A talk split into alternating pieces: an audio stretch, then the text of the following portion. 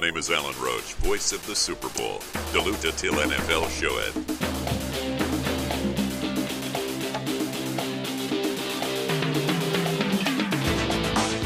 Hvad så, Claus Elming? Er du klar til øh, Super Bowl 54 i Miami? Jeg er super klar. Det bliver en mega fed kamp. Jeg har ingen anelse om, hvad vi skal forvente os. Jeg ved bare, at det er de to rigtige hold, der står der. Og jeg har et spørgsmål til dig. Hvem er du? Hvem jeg er? Ja. Øhm, Er du Crockett, eller er du Tubbs?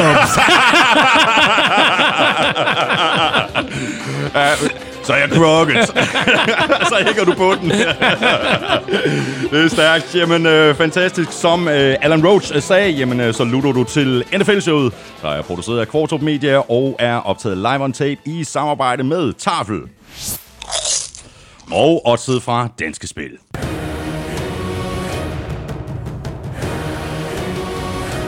Der var meget god den dag, Elming. I dag, øh, der kan du øh, ud over vores øh, Super Bowl preview se frem til øh, masser af spilchips, øh, som du kan benytte dig af inde på Odds for Danske Spil eller i øh, Odds-appen. Og så kan du som sædvanligt også glæde dig til ugen spiller fra Tafel, lidt øh, crazy stats fra Willumsen, og så den sædvanlige dækquiz fra Amstrup. Hvis du øh, synes om det, vi laver, så skulle tage og stikke os en anmeldelse et af de steder, hvor det er muligt, for eksempel i iTunes. Tak til alle, der allerede har gjort det, og et ekstra stort tak til alle, der støtter os med et valgfrit beløb på tier.dk eller via linket på nflsøde.dk, hver gang vi uploader en ny episode. I sidste uge, der var I 472, der bakkede op om os. I den her uge, der er vi oppe på 476. Vi nærmer os med andre ord 500 med raske skridt. Tusind tak for støtten. Vi kunne ikke gøre det uden jeres hjælp. Følg Elming på Twitter på snablag NFLming. Mig kan du følge på snablag Thomas Kvartrup. Du kan følge showet, og det kan du på både Twitter og på Facebook. Og hvis du liker vores øh, Facebook-side, så er du med i kampen om en NFL-rejse til en værdi af 10.000 kroner. Du ved, hvor du finder os alle de svagende steder, plus øh, på Danmarks største og bedste fodboldsite, kultud.dk, og selvfølgelig på nflsøde.dk. Uanset hvor og hvordan du lytter, så tak fordi du gør det, og tak fordi du har valgt at bruge lidt af din tid sammen med os. Jeg hedder Thomas Kvartrup, og her kommer min medvært.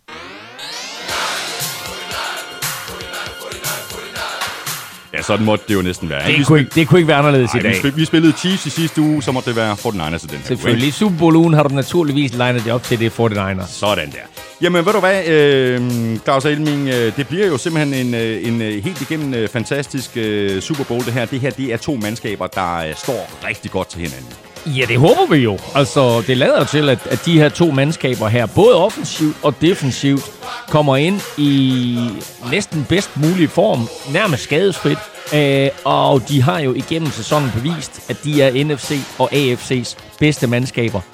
Så derfor så glæder jeg mig også som en vanvittig til den her Super Bowl, som jo giver os en øh, ny mester, selvfølgelig, men også giver os et, et, et, et nyt mesterhold, som vi ikke har set i mellem 25 og 50 år. Mm. Det er 25 år siden Fort Niners sidst vandt. Det er 50 år siden, at Chiefs sidst vandt. Mm. Sådan er det. Hvordan gik din, øh, din øh, weekend her uden sådan rigtig fodbold? Altså, der var Pro Bowl, og så var der Senior Bowl, men det er sådan lidt noget andet, ikke? Jo, men der øh, har vi jo lavet sådan en klassiker på Good Klub med, at der holder vi jo julefrokost. Så, øh, så vi havde en stor, stor, fin julefrokost øh, lørdag, hvor vi var ude og lave øh, alle mulige diverse spil, og selvfølgelig lavede vi Pro Bowl. Ikke? Altså, vi var ude og bowle. Ikke? Så- og, og, og lige en indskudt bemærkning. Undertegnet vandt. Vigtigt lige at få med, synes jeg bare lige. Hvem, hvem var de andre? Jamen, jeg var den eneste, der stillede op. Apropos det der med julefrokost, og det der med sådan ligesom, at man skal have et eller andet i, i munden, så er Ja. der faktisk så er der kommet en, øh, en, en besked her øh, til os fra Nikolas Jørgensen. Han, øh, han skriver sådan her, vi sidder en flok drenge, der selvfølgelig skal se Super Bowl på søndag. Vi mødes tidligt inden kampen og skal spise sammen, men vi mangler lidt inspiration til en menu. Vi tænker hovedret, dessert og snack. Hvad foreslår I? Jamen, altså, det er sådan forholdsvis simpelt jo. Øh, forret er selvfølgelig øh, chili banase. øh, hovedret chili banase med banase.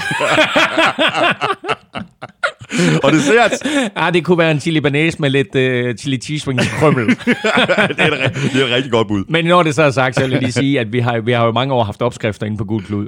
Og dem har vi jo skilt ud og givet sit helt eget site. Så gå ind på eatmysports.dk og tjek øh, alle de fede Super Bowl optagter, der er derinde. For der er masser af Super Bowl video optagter og masser af Super Bowl opskrifter. Så skal man have lidt inspiration. Alt fra burger til ribs til alt muligt andet lækkert. Så gå ind på Og, man, og, eatmysports.dk. og Eat My Sports kan man også finde på for eksempel Twitter. Det er på Twitter, og det er på Instagram, og det er på den Facebook og så videre. Så det er lidt over det hele. Ved du hvad, øh, hvis du hiver fat i den der tafelsæk, der står øh, ved, ved siden af dig, så øh, kan jeg lige læse noget op, som øh, øh, Niklas, han har sendt til os. Ja. Han har nemlig ragt ud efter os på både Facebook og Twitter, og han efterspørger vores Taffelchips top 5, fordi han skal til et uh, Super Bowl arrangement, hvor det er ham, der har, sådan, har fået opgaven at komme med chips. Okay. Jamen, øh, Men altså, de tre øverste, de giver sig selv, ikke? okay, jamen altså, vi har, altså, jeg kan se her, jeg åbner jo simpelthen med forretten. Ja, Ikke? chili banæs. Chili banæs. Og, altså, den er, og den er på vores top 5. Ja, den, altså, jeg vil sige det på en måde, top 5 er jo sådan lidt en, en amøbe. Det er sådan lidt en omskiftelig øh, liste, fordi nogle rigtigt. gange så er man vild med chili banæs, og andre gange så kan man godt lide dem her chili cheese rings, Og ikke? er også på top 5. Sådan, den er også top 5. Og så er de her jo kommet ind. Altså, det er en sniger i år, der er kommet ind på top 5. Spicy chili peanuts. Vi er meget vilde med dem her. Fuld, Øh, fuldstændig tosset med dem, fordi ja. de er sygt gode. Det er, det er, det er rookie, rookie taffel, Det er og, de, rookie de, og de har gjort det rigtig godt i år. så, øh, så kan man altid spise tortilla chips. Jeg ved ikke, om de kommer ind på top 5. Det synes jeg ikke umiddelbart. Nej, de er det? gode, men de er ikke på top 5. Og så er der, Men, øh, der er to nyheder, og de er selvfølgelig heller ikke på top 5, fordi dem har vi vi... har nyheder i posen her. Godt. Hvad er det her? Det er øh, taffel tortilla mix, øh, nacho cheese og sour cream and onion i en pose. Sådan der. Nej, nej, den skal vi smage. Det, Og der er en nyhed mere. det er sygt. Og der er en nyhed mere. Og vi tager lige dem her først. Øh, linse chips, dill og purløg. De er også på top 5, Ja, ja. de er på top 5, fordi det er jo vigtigt, når man sådan efter en hel sæson har spist og spist og spist, Så, så skal man på kur. så skal man på kur. Så der er linse chips. Øh, og det behøver, er, det, er det dem her, er det de der purløg, de er på top 5? Diller purløg. Og så har vi, øh, og der er mere taffel tortilla chips her. Det, er- det er en nyhed. Det er en hot salsa. Det tror jeg også er godt. Oh, det kan jeg faktisk godt lide også. Ja. Men ved du, prøv at høre, vi har fire på vores øh, top 5 nu. Ja. Det er chili banæs, Ja. ja. chili cheese rings, Ja. ja. spicy chili peanuts, Ja. Linsechips. Ja. Hvad så med den der chipotle cheddar? Den skal lige aktie med. Chipotle cheddar var ikke i posen her, men den er frygtelig, frygtelig god. Good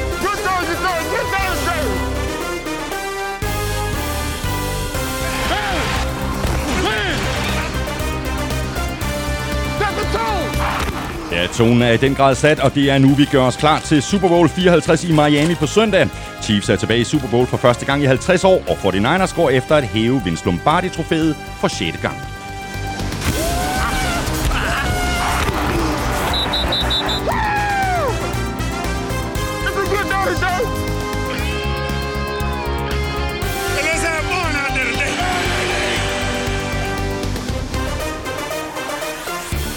Vi tager kig på de to hold og deres to head coaches, Andy Reid og Kyle Shanahan, der begge kan skrue effektive angreb sammen. Og når vi har set nærmere på et par udvalgte matchups, jamen, så kommer vi med hvert vores bud på, hvem der vinder Super Bowl. Jeg hedder Thomas Kvartrup, og med mig har jeg Claus Elming. Og så Elming, du har taget hul på øh, en af nyhederne, ikke? Jamen, det her det er jo genialt. Det er, jeg, jeg, jeg, jeg har åbnet den her tortilla mix med nacho cheese og sour cream and onions, og det er jo genialt, fordi det er, det er tortilla chips med nacho cheese, og så de der cornados med sour cream and onion. Mm, det, Kan vi er, lave vores top 5 om? det er en, øh, den, den kommer ind til næste år. Fuck. Det her, det er en, en øh, perfekt snackskål i sig selv. Wow. Det er fantastisk. Godt, ved du hvad, øh, Elmen, vi kommer selvfølgelig til at tale meget mere øh, Super Bowl, øh, men vi lægger lige ud et andet sted, og det gør vi med et lytterspørgsmål fra Henrik Drejer Andersen.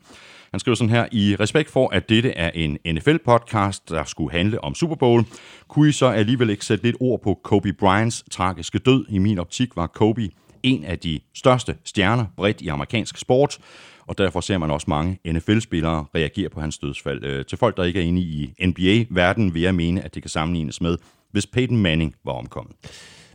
Ja, og jeg, jeg synes ikke nødvendigvis, vi behøver at sammenligne, øh, hvem, altså, hvem, hvem, øh, hvem, hvem det svarer til, der er omkommet, fordi det vil være sådan lidt morbidt. Men jeg vil sige, at Kobe Bryant øh, er så stor en idrætsudøver, at det går sådan lidt på tværs af alle sportsgrene. Så er det lidt lige meget, om man er fodboldfan, eller fodboldfan, eller golffan, eller basketfan, eller dartfan. Man ved godt, hvem Kobe Bryant er. Øh, en mand med en, en fuldstændig unik karriere, øh, går jo direkte fra high school øh, og til NBA. Øh, og det gør man jo for eksempel ikke i, i NFL, hvor der er jo en aftale om, at øh, man skal have mere, minimum tre år i college, inden man kan komme i NFL. Men øh, der var altså et par unge drenge der, der, der gik direkte fra, fra high school til, øh, til NBA, og, og Kobe Bryant var en af dem, og så fik han ellers en karriere på 20 år og nåede jo at blive den tredje mest, øh, tredje højst scorende mm. i NBA's historie. Og øh, øh, jo øh, som et, et, et, et lille twist på den her historie, så bliver han jo overhalet af LeBron øh, et par dage før, at det her øh, tragiske helikopterstyrt, det, det sker. Øh, og tweeter ud til LeBron, øh, tillykke med, at, at du nu er nummer tre, og så videre, øh, og viser bare ja. stor sportsmanship der. Og, øh, ryger så i den her helikopter med sin ældste datter, øh, Gianni, og den falder ned, og der er øh, syv andre personer, der er døde også. Øh, blandt andet, hvis nok, øh, øh, Giannis øh, basketballtræner og en af hendes veninder, og lidt af hvert. Øh, der er ikke sat helt navne på, øh, hvem, mm. hvem det præcis er. Men øh, jo super, super tragisk. En superstjerne på banen. En øh, mand, som nok havde lidt nykker, mens han spillede, men som efter, at han holdt op med at spille, blev en meget, meget vældig person hmm. i Los Angeles og i hele basketverden, øh, øh, og også uden for basketverdenen. Så det her, det er et, et, et kæmpe tab for sportsverdenen, og øh, et kæmpe tab for NBA selvfølgelig. Hmm. Og som jeg sagde til at starte med, et navn og en person og et ikon som går på tværs af alle Ja, præcis, og det har man jo også kunne se, fordi øh, stort set øh, alle mennesker har, har forholdt sig til lige præcis ja. det, her, det her dødsfald i, i de seneste par dage. Og, og måden, måden vi ligesom kan relatere det lidt til, at vi har det med i NFL-showet her, er selvfølgelig et, at det er sådan, at, at det går på tværs af alle sportsgrene, men også fordi, at i forbindelse med Pro Bowl, du, du står og spiller en opvisningskamp øh, søndag, øh, hvor det er de bedste af de bedste, der ja, mødes, ja. og så er sidelinjeinterviewsene, de er omkring Kobe Bryants død. Det er altså ikke, hvor mange timer siden Nej. det er sket, og der jeg vil næsten sige, formester tv-selskabet sig til at, til at stille de her NFL-spillere, øh, der er i gang med en opstillingskamp, øh, formaster de sig til at stille spørgsmål mm. til Kobe Bryant. Altså lad lige folk suge de her indtryk til sig, og, og gøre sig nogle tanker, og så spørge dem på, på et, et sted, hvor jeg ikke synes nødvendigvis, at, at, at man er så glad, som man er til en Pro Bowl. Altså, øh, jeg så masser af andre interviews. Øh, Rafael Nadal, bliver spurgt mm. midt under Australian Open. Uh, Tiger Woods bliver, bliver spurgt lige efter han er færdig med en golfrunde. Altså, jeg synes, at det på en eller anden måde er en lille bitte smule forkasteligt. Jeg ved godt, at man der gerne, at, at, at journalisten gerne vil have et svar, og at man gerne vil høre vedkommendes reaktion, men altså, skal vi nu ikke lige gøre det et sted, hvor det, sådan, det ikke lige er midt i en sportsbegivenhed? Øh, jeg, jeg, jeg synes bare, det var forkert. Jeg, jeg ved godt, at der er mange, som, som selvfølgelig er kommet med deres besøg, og, og er kommet med, med, med, med, med en hilsen, og også sat ord på, hvor, hvor stor en, en spiller han var også. Ikke kun spiller, men også som menneske, og, og for mange af de her vedkommende også som en ven. Øh, jeg, jeg havde det bare lidt svært for det der. Ja, men jeg, jeg er fuldstændig enig. Øh, spørgsmålet er bare, hvor mange timer eller dage, der skal gå, før man kan spørge de her sportsstjerner om deres kommentarer kommentar, fordi altså, den medieverden, vi lever i, det går rasende Jamen, det gør det. det. Det ved jeg godt, men altså, jeg, jeg, jeg bryder mig bare ikke om, at det, at det skete midt under Pro Bowl. Mm. Ved du hvad, uh, Elming, skal vi, uh, skal vi have humøret lidt op? Ja, kom med det. Sådan. Hvad tror du, vi skal tale om nu? Philip Rivers. Nej. Nå. Øhm... Los Angeles' nye stadion. Heller ikke. Hvor de gamle San Diego Chargers skal spille. Nej. Nej. Øhm... Ladene Tomlinson. Heller ikke. Jeg giver op. Okay.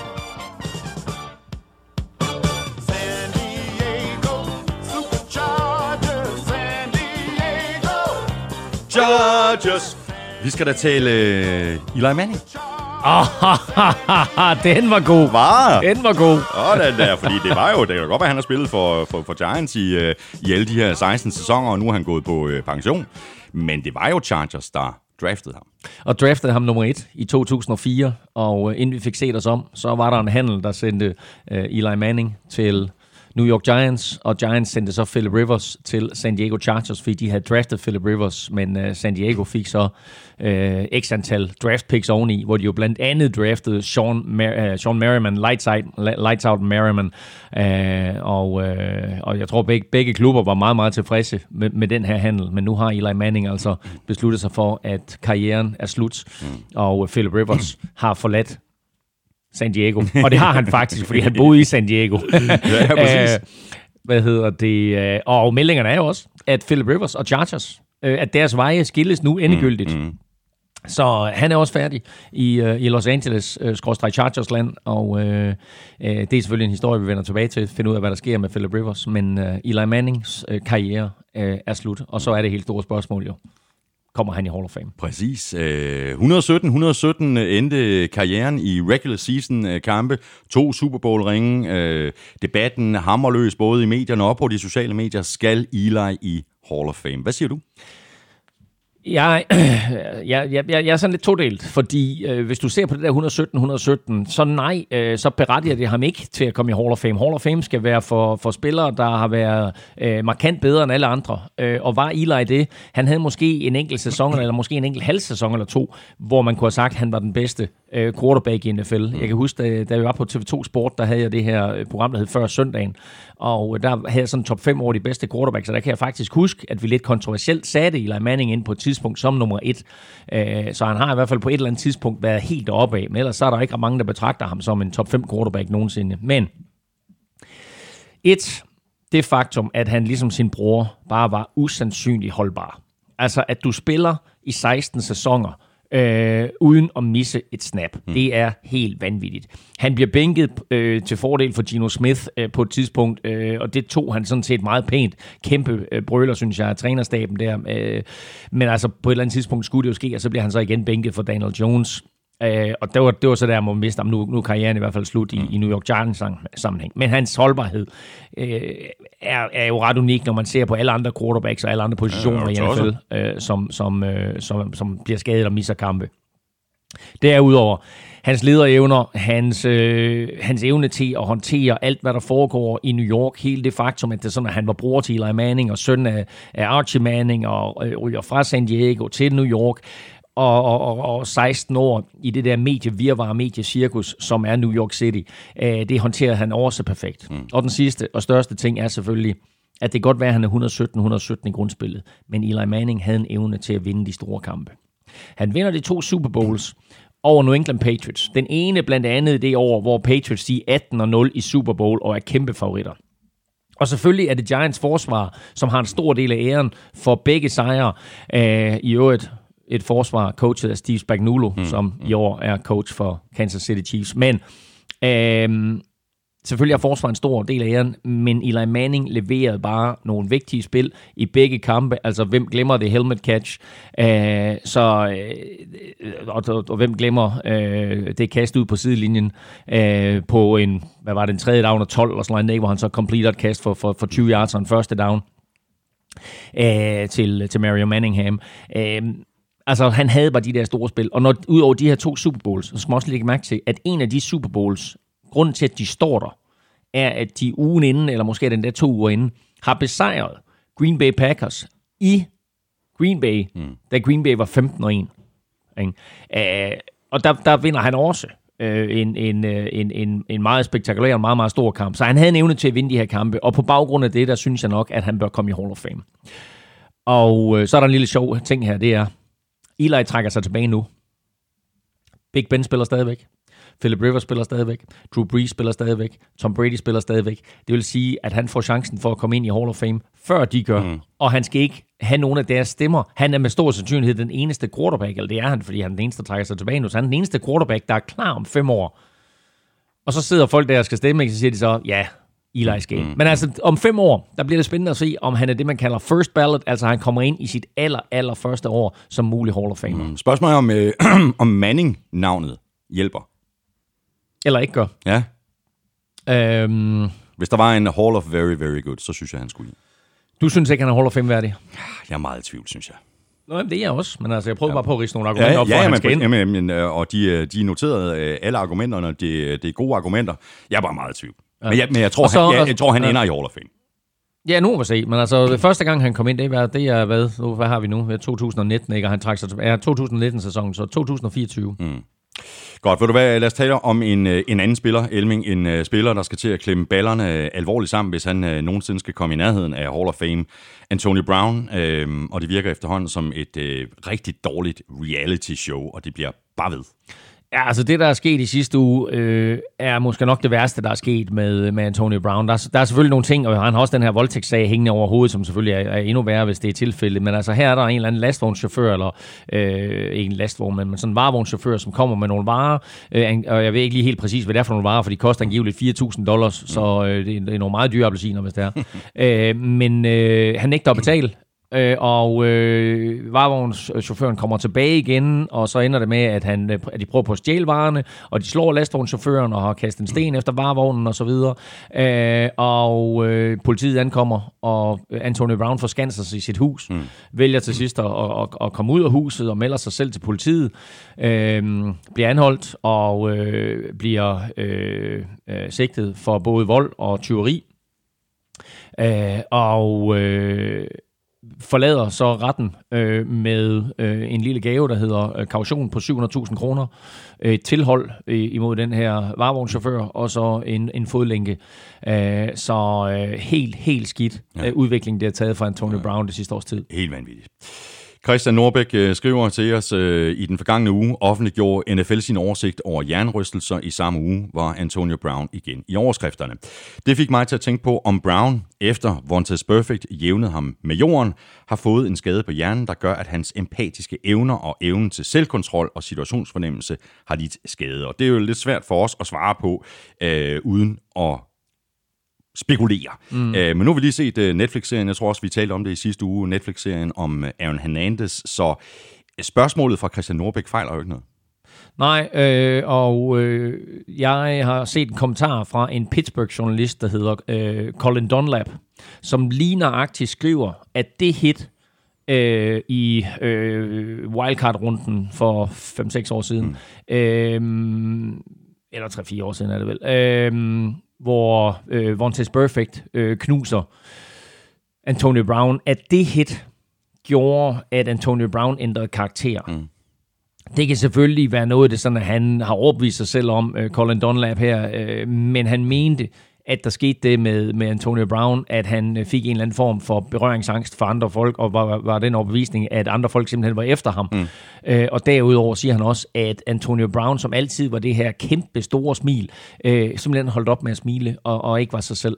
Øh, så, så hele der øh, kan meget vel have været med til øh, at øh, slå et eller andet klik ind i hovedet på, øh, på Antonio Brown, og vi må bare erkende, at uanset hvor stort et ego du har, og, og uanset øh, hvor meget pretty boy en receiver kan være, så fra at være så dygtig en spiller, som Antonio Brown var, til den Antonio Brown, vi ser nu, der er altså et eller andet, der ja. er gået galt. Og ja. det er ikke bare, at det er sådan, at, at øh, du har overvurderet øh, egne evner, og, øh, øh, og, og ikke rigtig kan finde ud af, hvordan det er sådan, du skal agere i et normalt samfund. Der er et eller andet, helt galt med Antonio Brown. Ja, og det er en meget sørgelig historie. Det er en, det er en super sørgelig historie, og, og, og, og problemet er jo nu, at, at øh, nu er han anholdt, og, og, og altså, han står faktisk, altså den yderste straframme, det er livstid for det, han har gjort her. Altså, det er fuldstændig vanvittigt, men det er livstid. Og, og så har hans øh, forsvar selvfølgelig ved at sige, okay, altså lad os nu lige spise brød til her, ikke? Men altså, det er reelt set det, han, det, han står over for.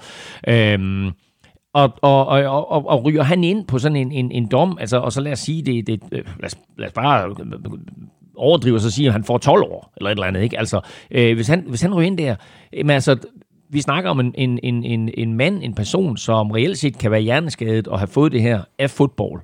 Øh, og øh, så er det klart, at så skal han jo på en eller anden måde øh, mentalundersøges, og skulle nok, og der var nok nogen, der skulle have grebet ind tidligere, mm. og have haft fat i ham tidligere, og have sagt, okay, det her, altså, den her opførsel her, vi har, vi har alle sammen siddet og sagt, det er ikke en normal opførsel, men vi har jo ikke taget skridtet fuldt ud, Nej. og så har sagt, men han er hjerneskadet. Mm. Øh, og med, med den sidste mærkelige opførsel her, så må vi bare begynde at erkende, ikke? Altså, det, det, det er ikke normalt, det Nej, det er det, det er det virkelig.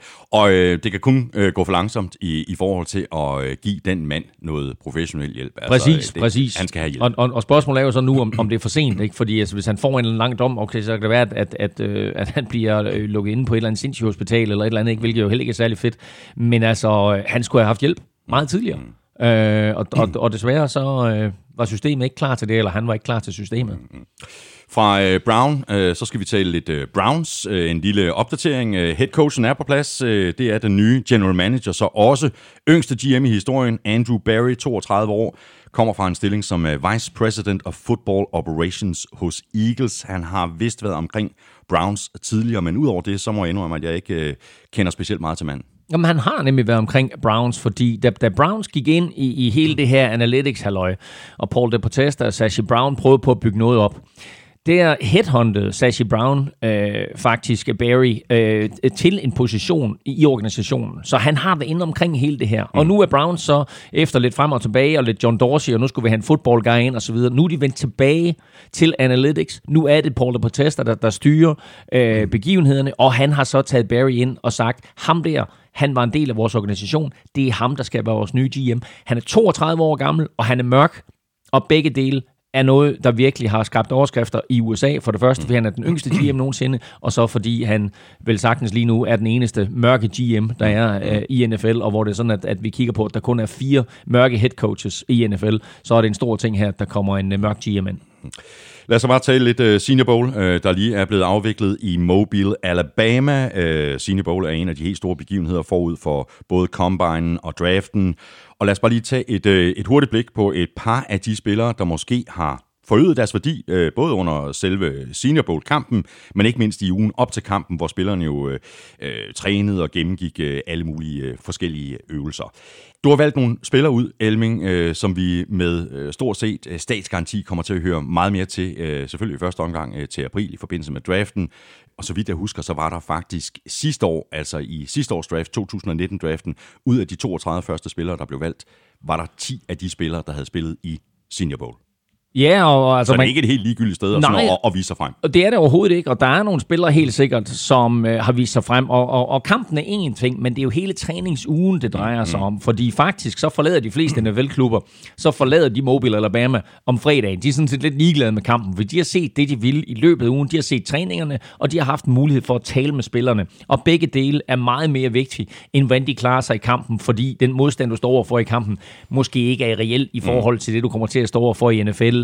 Øh, Vi så nogle defensive linemen her have kæmpe succes øh, i den her kamp her, og det er ikke nødvendigvis nogle defensive linemen, som kommer til at have succes i NFL, men den modstand, de står overfor i kampen, var ikke dygtig nok. Men NFL-klubberne har været inde, og de har vurderet spillere, og det er klart, at der er nogle spillere i løbet af den her uge her, som har gjort øh, det er rigtig, rigtig godt, og skabt et navn for sig selv inden draften. Der er nogen, der er kommet øh, frem i ranglisterne, der er nogen, der er faldet tilbage i ranglisterne. Men en af de ting, som jeg synes, vi skal lægge mærke til, det er, vi er rimelig enige om alle sammen på nuværende tidspunkt, at den quarterback, der hedder Joe Burrow, han bliver draftet et af Cincinnati Bengals. Han var ikke med mm. øh, til den her Senior Bowl. Det var den anden quarterback, der hedder Tua Tagovailoa, som vi inden sæsonen troede ville være nummer et. Han var heller ikke med. Han er med stor sandsynlighed stadigvæk, på trods af sin hofteskade, et top 5, top 5 valg. Og så er der to andre quarterbacks, som spillede med her i den her uge, øh, og som også spillede kampen. Og det er en fyr, der hedder Justin Herbert mm. fra Oregon, som jeg faktisk øh, så ved selvsyn, da jeg var inde og se Arizona State imod Oregon tidligere, øh, eller i december måned. Øh, og så er det en fyr, der hedder Jordan Love. Mm. Og vi kunne faktisk godt se de her fire quarterbacks alle sammen gå i top 10. Øh, og der er måske endda en quarterback øh, mere, øh, som kommer til at gå sådan i top 12, top 15. Så stille og roligt, så bevæger de her quarterbacks op i systemet, som vi har set i de senere år, ikke? Øh, hvor vi har set, jamen altså pludselig så var det Marcus Mariota, James Winston, og pludselig så var det øh, Jared Goff og Carson Wentz, hvor det sådan, at vi havde alle mulige andre ja. på tapetet. Ja. Så nu her, der er der altså allerede fire quarterbacks i, øh, i, i top 10 i, i min optik. Øh, og nu kommer der til at slynge en masse navne ud her, øh, og det kan selvfølgelig være, være svært lige at huske dem alle sammen, men det her det er måske bare lige første gang, at vi nævner de her navne, øh, og så vil vi helt sikkert komme til at tale om dem igen, når vi, når vi nærmer os øh, drafttiden.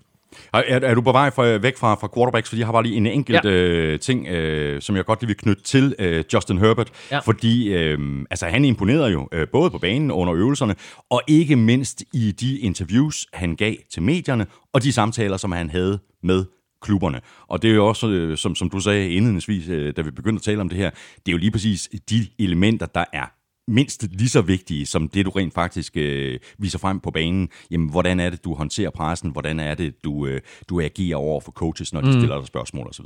Helt sikkert. Øh, og en, en øh, rigtig, rigtig god fyr med, med hjernen skruet rigtig på, og, eller hovedet skruet rigtig på. Og... Øh, Øh, og derudover også øh, en øh, ganske udmærket atlet med en øh, raketarm, øh, så øh, han har mange af de kvaliteter, som NFL-klubberne leder efter. Øh, han bliver nok den tredje quarterback, måske den fjerde quarterback, der blev draftet. Altså, vi har selvfølgelig uh, Joe Burrow og Tonga Valoa, uh, og så er det enten Jordan Love eller Justin Herbert, mm. som, uh, som kommer ind og, og bliver draftet der. Så har vi faktisk også en femte spiller, der hedder Jalen Hurts, uh, som, uh, som nok for et år eller to siden havde en større stjerne, end han har nu. Uh, og men han selvfølgelig han kommer til at gå i første runde, Jalen Hurts, så, så uh, stadigvæk en, en, en, en dygtig quarterback. Men, men Justin Herbert der... Og Jalen Hurts var også med ved, han var, han var også med ved, ved, ved Senior Bowl her. Jeg vil sige, uh, det der med, med Senior Bowl, altså øh, det er mange af, af de spillere, som er i deres sidste år i college, der er med her og viser sig frem spiller en kamp, men når vi ser på den kommende draft, så tror jeg ikke, at der er nogen spillere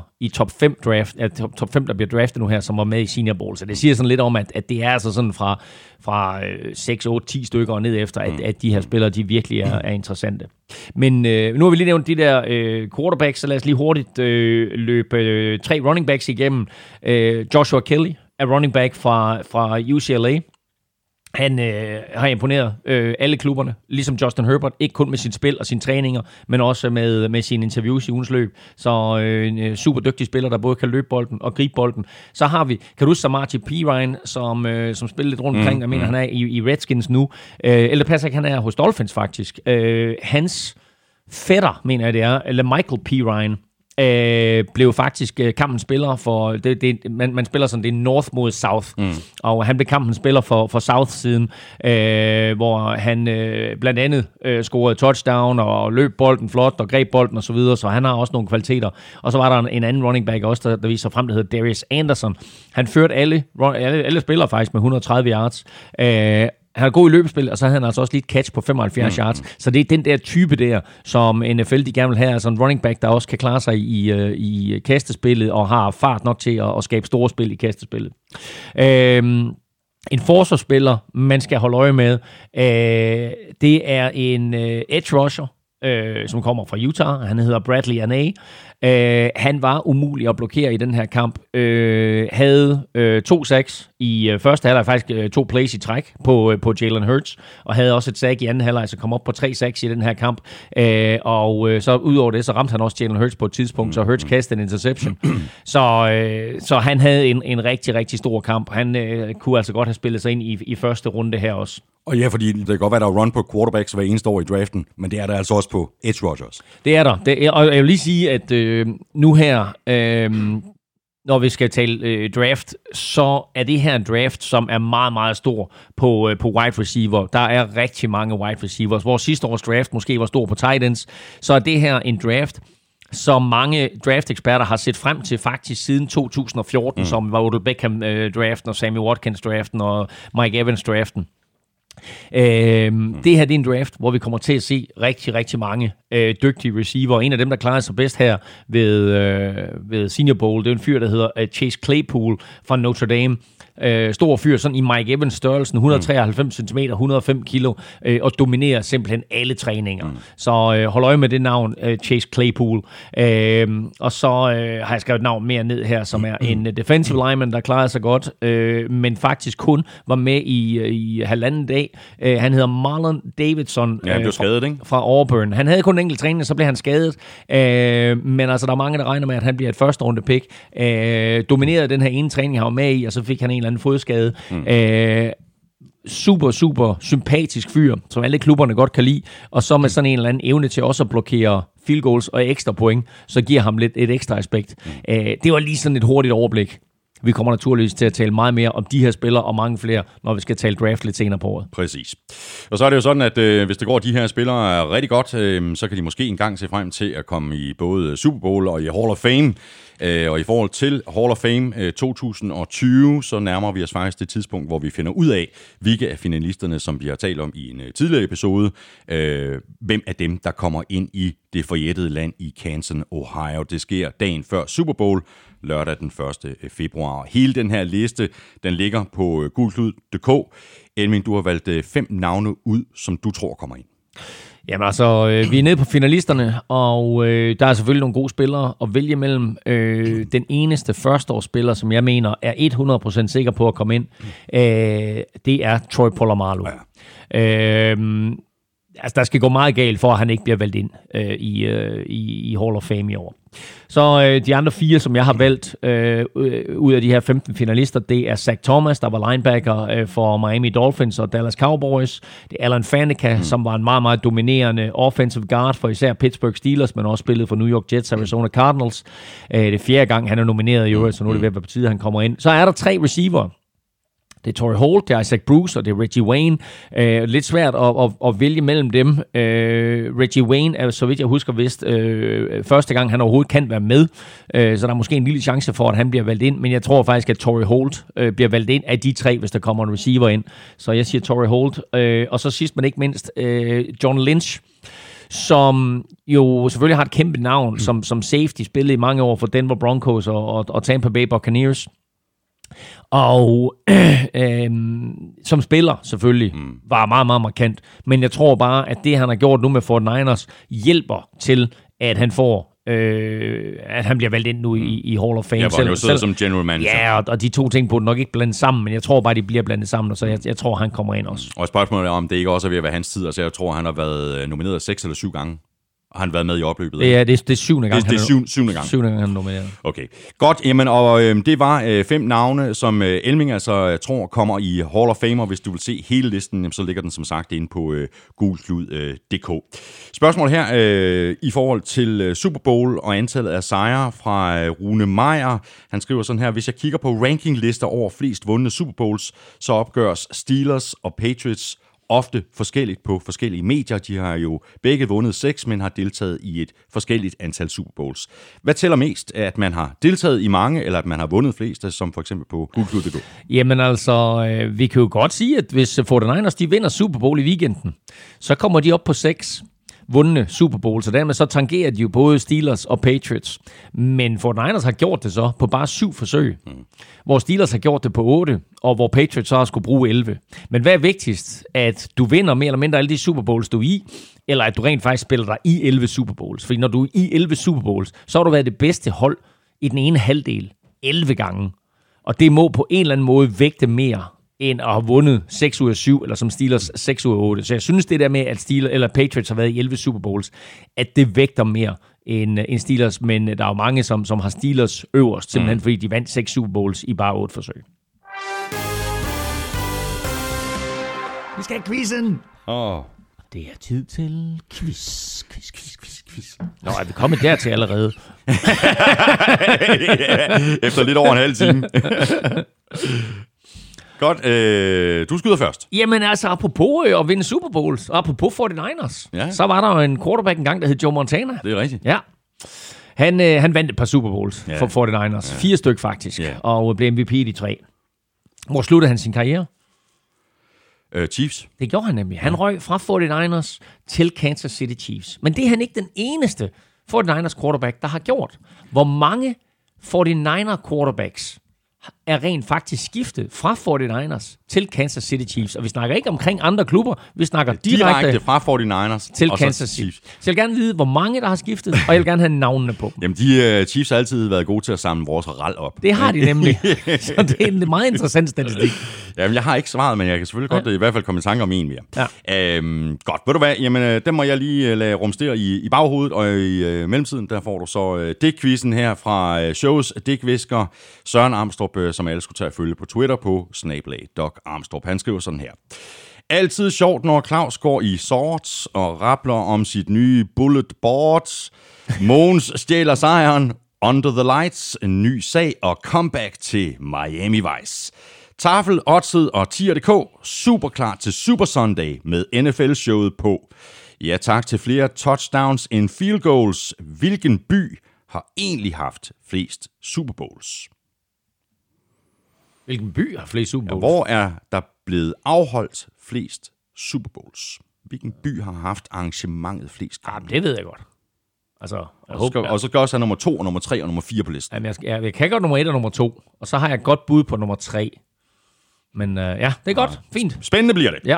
Godt, ved du hvad, lad os lige tage et uh, lynhurtigt kig uh, på uh, Pro Bowlen. Uh, jeg er ikke sådan uh, verdens uh, allerstørste fan af Pro Bowl, uh, men vi kan da glæde os over, at der ikke var nogen alvorlige skader. Jeg tror, jeg siger det her hvert eneste år, fordi jeg i sandhed glæder mig over, når der ikke er skader, fordi det vil være så meningsløst. Ja, og, og det er også blevet sådan en kamp, hvor der nærmest ikke bliver taklet. Så øh, det er altså, når man løber med bolden, jamen så, så snart der kommer en hen, du ved, så tager vedkommende øh, ved, ved spilleren med bolden, og så fløjter dommeren af, og, og så er det overstået. Så, så rart, at der ikke var nogle skader, og øh, en hyggelig uge, hvor, øh, hvor spillerne er sammen lidt på kryds og tværs, og folk, man måske ikke har været så gode venner med i, i løbet af året, jamen der finder man ud af, at de er sgu egentlig okay, og så videre. Ikke? Og det, det er jo det, der er meget sjovt også ved, ved Pro Bowl, det er jo at se, øh, når en, en Russell Wilson øh, kaster til en Davante Adams, øh, eller en øh, Deshaun Watson øh, kaster til, nu vil jeg sige Travis Kelce, men han er selvfølgelig ikke med, fordi han skal spille Super Bowl, men det er de der, når man ser de store stjerner øh, på tværs af holdene spille sammen.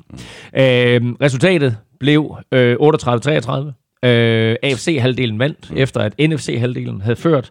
Øh, de to øh, MVP's, for der bliver kåret både en offensiv MVP og en defensiv MVP. Det var Lamar Jackson, der blev den offensive MVP, og det er jo meget interessant, fordi han med stor sandsynlighed på lørdag igen mm. bliver kåret til MVP, men den her gang i en noget større sammenhæng, nemlig årets NFL MVP. Og den defensive MVP, det blev Calais Campbell øh, fra øh, NFC, øh, eller fra AFC-halvdelen var han selvfølgelig også, og spiller for Jacksonville Jaguars nu. Øh, og han fremtvang en fumble, som øh, TJ Watt returnerede til, øh, til touchdown, og det var altså nok til at give ham øh, øh, den ære. Øh, andre øh, små sjove historier fra, fra, fra Pro Bowlen her var, at øh, Russell Wilson egentlig skulle have startet for NFC, men øh, den ære gav han til øh, Drew Brees, mm. og det synes jeg bare var stort, at øh, selvom man er en superstjerne, så ved man godt, at der er altså en her, som nærmest er en legende. Mm. Så Drew Brees, Og som i hvert fald kommer i Hall of Fame. som helt sikkert kommer i Hall of Fame. Så øh, Russell Wilson, han gav den ære til, øh, til, til Drew Brees. Øh, og så skete der jo det, at øh, NFC-halvdelen var bagud øh, ret stort til sidst, får scoret et touchdown. Øh, Kirk Cousins kaster til Devante Adams. Øh, og så skulle de jo så prøve et onside kick. Og der var der jo de her nye regler omkring onside kick. NFL prøvede, øh, de afprøvede nogle, nogle forskellige nye regler, øh, og grunden til, at man gør det her, det er selvfølgelig for at se, hvordan fungerer de i virkeligheden, og kan vi implementere dem på sigt. Mm, mm i NFL. Og en af de ting, de så forsøger her, det er at lave nogle nye øh, onside kick-regler, som er, at man har en 4. og 15 for egen 25-linje, og completer man den 4. og 15, så får man så lov til at fortsætte angrebsserien. Og øh, Kirk Cousins, han tager snappet, og så ruller han tilbage, øh, sådan ud til sin højre side, og så prøver han at, at hugge den dybt til Kenny Golladay, øh, og der bliver den så interceptet. Mm. Og allerede her, der bliver der skabt forvirring, fordi hvad skal der ske nu? Øhm, altså, Earl Thomas laver interception. Hvis han slår bolden ned, så har AFC-halvdelen jo sådan set bare bolden på 25-linjen, så han burde aldrig intercepte den. Mm. Så begynder han at returnere den. Og så pitcher han den lidt tilbage, og så er der anden, der pitcher den tilbage. Og så ender dommerne med at fløjte spillet af. Og så stod øh, trænerne sådan lidt, hvorfor fløjter I spillet af?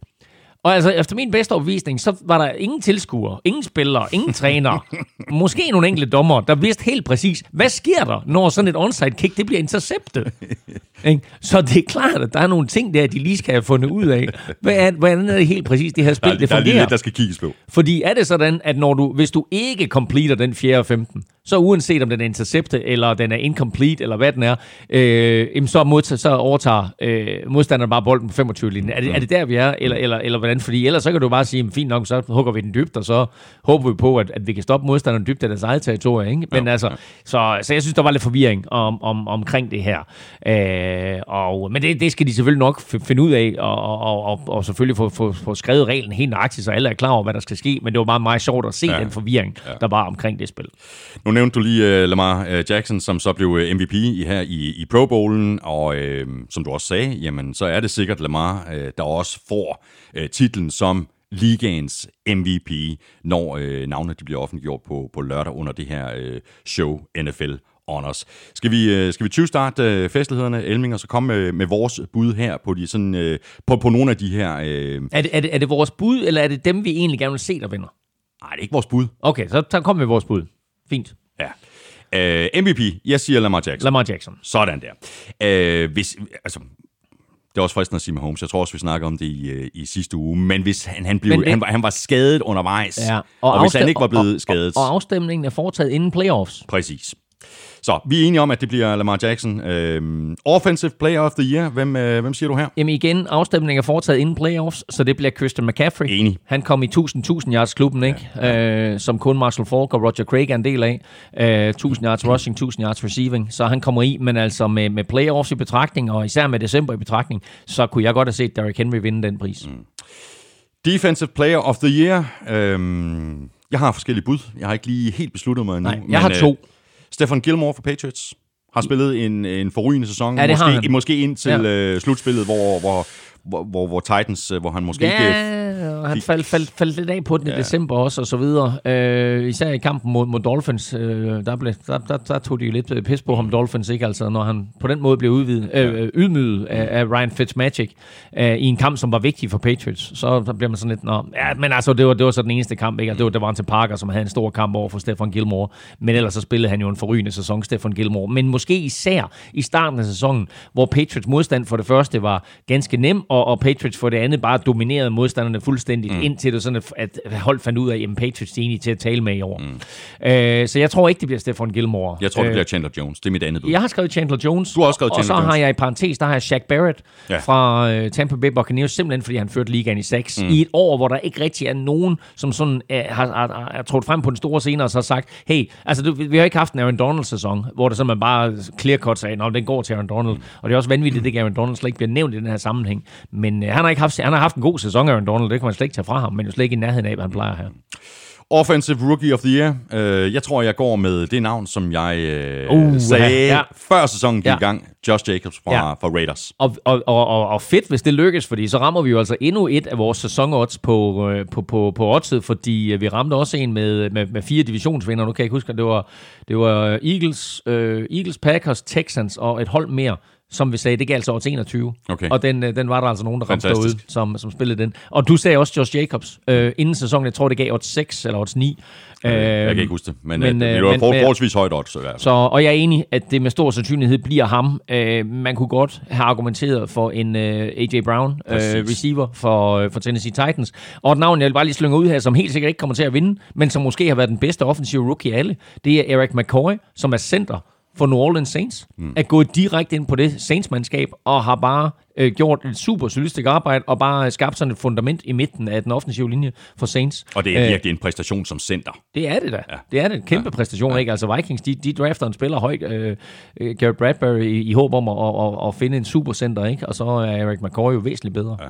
Og nu nævnte du uh, AJ Brown, ham har jeg faktisk også noteret, og der, der er det bare værd at notere, at uh, hans produktion, altså det han virkelig uh, gjorde i år i sin rookie-sæson, jamen det skete jo dengang, hvor Ryan Tannehill Præcis. kom ind i stedet for Mariota. Præcis, og, og havde, havde det nu været Tannehill hele vejen igennem, og havde de kørt det samme angreb hele vejen igennem, så øh, havde AJ øh, Brown nok også været frontrunner til at vinde den her. Defensive Rookie of the Year, Øh jeg siger Nick Bosa. Ja, men prøv at høre, øh, der var en overgang, eller en overgang i, i sæsonen, hvor jeg følte, at Nick Bosa var ved at blive overhalet. Øh, men altså den måde, han slutter af på, og nu igen øh, slutspillet tæller ikke med, men han har bare været en force i slutspillet. Han har måske været den bedste forsvarsspiller overhovedet i slutspillet, ikke af alle. Øh, så øh, han, øh, han, han bliver, øh, Nick Bosa, han bliver helt sikkert Defensive Rookie of the Year. Comeback Player of the Year, øh, der er der nogle gode øh, navne i, i spil, øh, synes jeg. Øh, Ryan Tannehill. Kunne være en mulighed, selvom han... Ja, det er jo ikke rigtig et Ja, comeback, nej. altså det er sådan lidt... Øh, Ja, ja.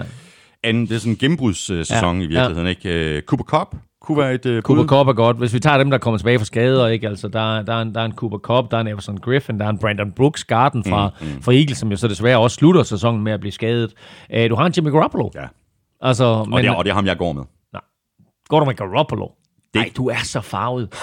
du er så farvet. Nå, Han, han går fra at ryge ud i uge 3 i 2018 mm. og kommer tilbage, og nu står han i Super Bowl ja. I den sæson, hvor han kommer tilbage.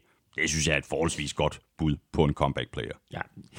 Jeg er ikke enig, så øh, jeg siger, at, øh, at her der er der faktisk lidt love til en offensive lineman, så Brandon Brooks, guard fra Philadelphia Eagles, han får den. Jimmy G. Coach of the Year. Jamen, så er jeg farvet igen, fordi der siger Shanahan. Gør du det? Ja, Okay. det gør jeg. Øhm, To første sæsoner. Ja, 6 og 10 og Seks- 4 og 12. ja, præcis. Og nu i Super Bowl. Ja, øhm, Pro Football Writers of America har valgt øh, deres Coach of the Year, og det blev faktisk John Harbaugh. Og mm. det kan man også godt forstå Også efter en, en 14 og 2 sæson, Ja, og modet til at lægge øh, hele angrebet over i hænderne på, øh, på øh, Greg Roman og Lamar Jackson. Så øh, han, øh, han er et godt bud. Hvis jeg, hvis jeg måtte vælge frit, så vil jeg sige øh, Brian, Brian Flores Ja, fra Dolphins. sådan som han fik styr på det hold. Ja, jeg vil sige Sean McDermott fra mm. Buffalo Bills. Mm. Jeg vil sige Mike Rabel fra Tennessee Titans, Titans. Ja. Uh, jeg tror desværre, at den der 14 og 2 sæson vejer så tungt, at Coach of the Year bliver John Harbaugh.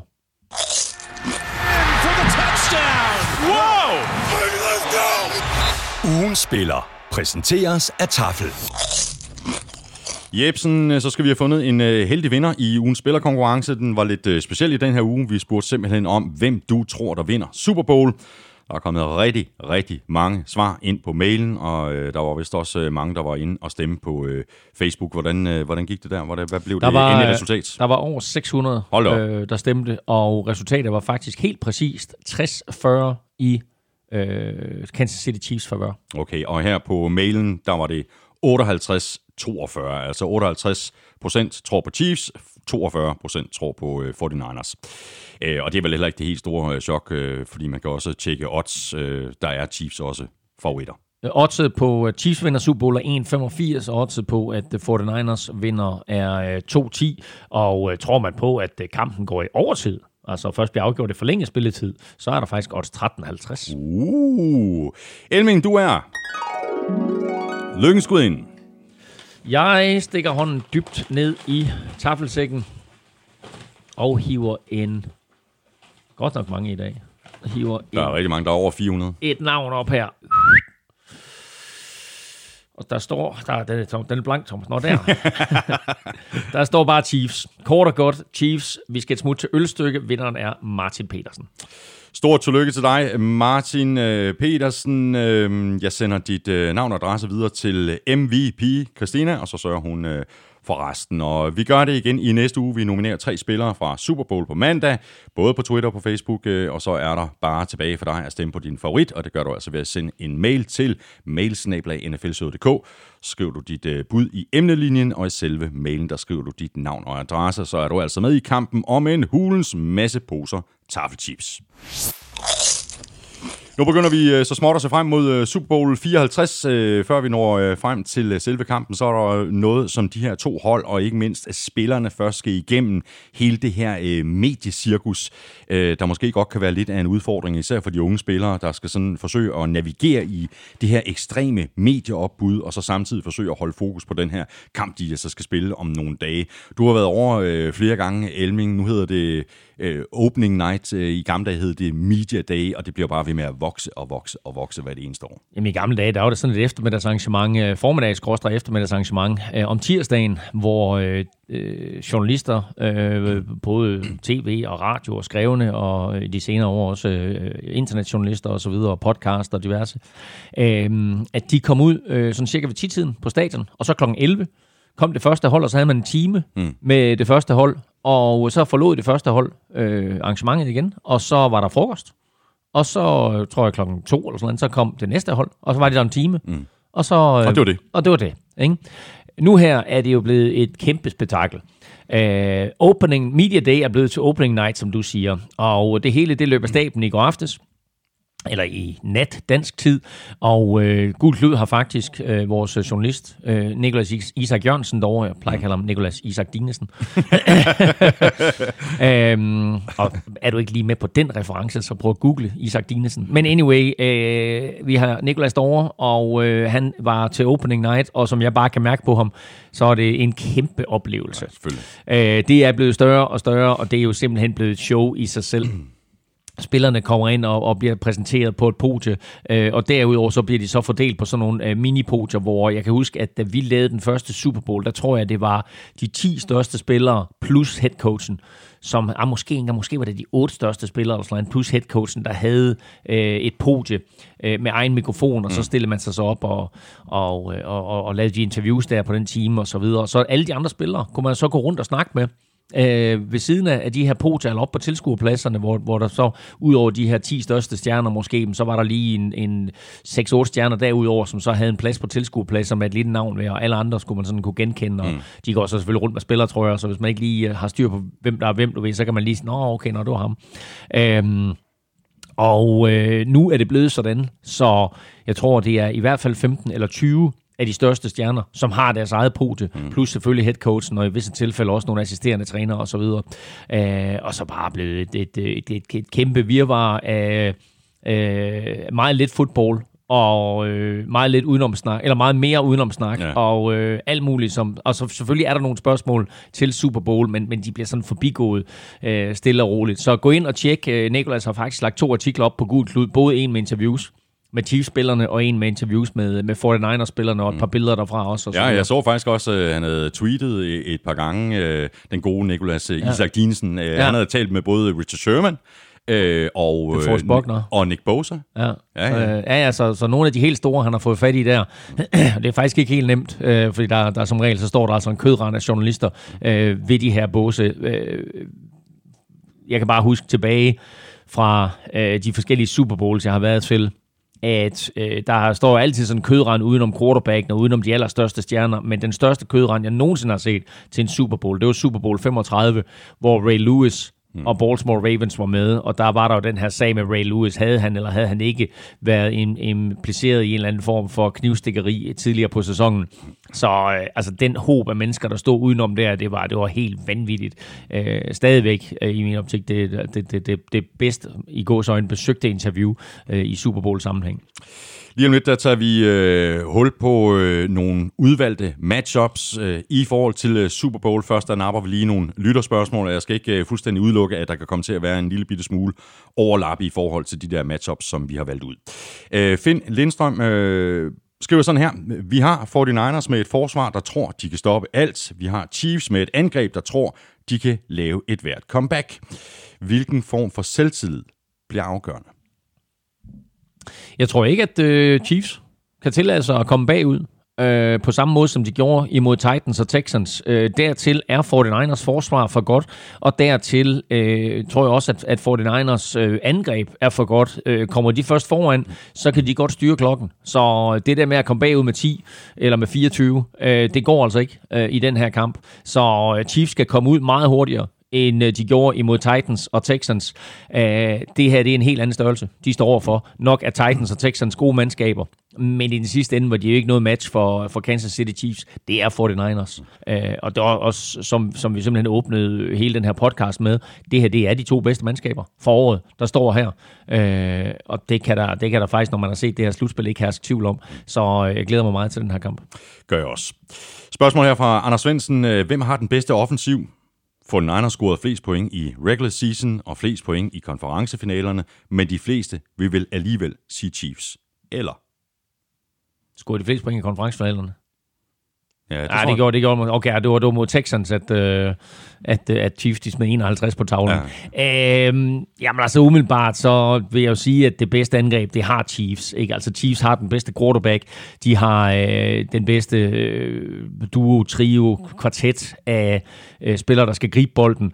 Øh, running back går selvfølgelig til 49ers, øh, og deres trio af, af, af running backs. Offensive line er sådan lidt et toss-up, men den går til 49ers, hvis man sådan ser på tværs af hele linjen. Øh, men, øh, men umiddelbart, så vil jeg sige, at, øh, at det er også svært at, at, at, at sammenligne, ikke? fordi på den ene side, der har du øh, ligaens bedste løbeangreb, og ja. på den anden side, der har du ligaens bedste kastangreb. Øh, har du så haft Ravens i Super, Super Bowl, ikke? så havde du været lidt i tvivl, fordi så havde du både den bedste løber og den bedste kaster samlet i en person. Men, øh, men altså, jeg vil sige, min umiddelbare vurdering er, at Chiefs har det bedste angreb. Man ikke sagt, at de vinder kampen, men sådan nøgtern vurderet, men på alle positioner, hvor quarterback selvfølgelig er en meget, meget afgørende og væsentlig mm. faktor, der har Chiefs det bedste angreb. Og i hvert fald øh, det mest eksplosive angreb. Det, det kan, man, det, kan, det, kan der her, det, der, det kan der ikke have nogen tvivl om. Kenny Arngrimsen øh, skriver, det er jo klichéen i NFL, at man siger, defense wins championships. Men er der ikke også noget om, at i Super Bowl, så er det det hold, som ender med en bedre statistisk placering i total defense, der typisk klarer sig bedst? Jo, altså vi har faktisk øh, i en hel del Super Bowls efterhånden haft det matchup, der hedder bedste forsvar mod bedste angreb. Og der er det faktisk næsten altid det bedste forsvar, som, øh, som vinder. Øh, der er så mange statistikker, som man kan hive frem i forbindelse med de her to hold her. Men altså, øh, jeg vil jo bare sige, øh, det er jo super usædvanligt, at du får et hold som 49ers, der løber bolden så meget, som de har gjort i to slutspilskampe.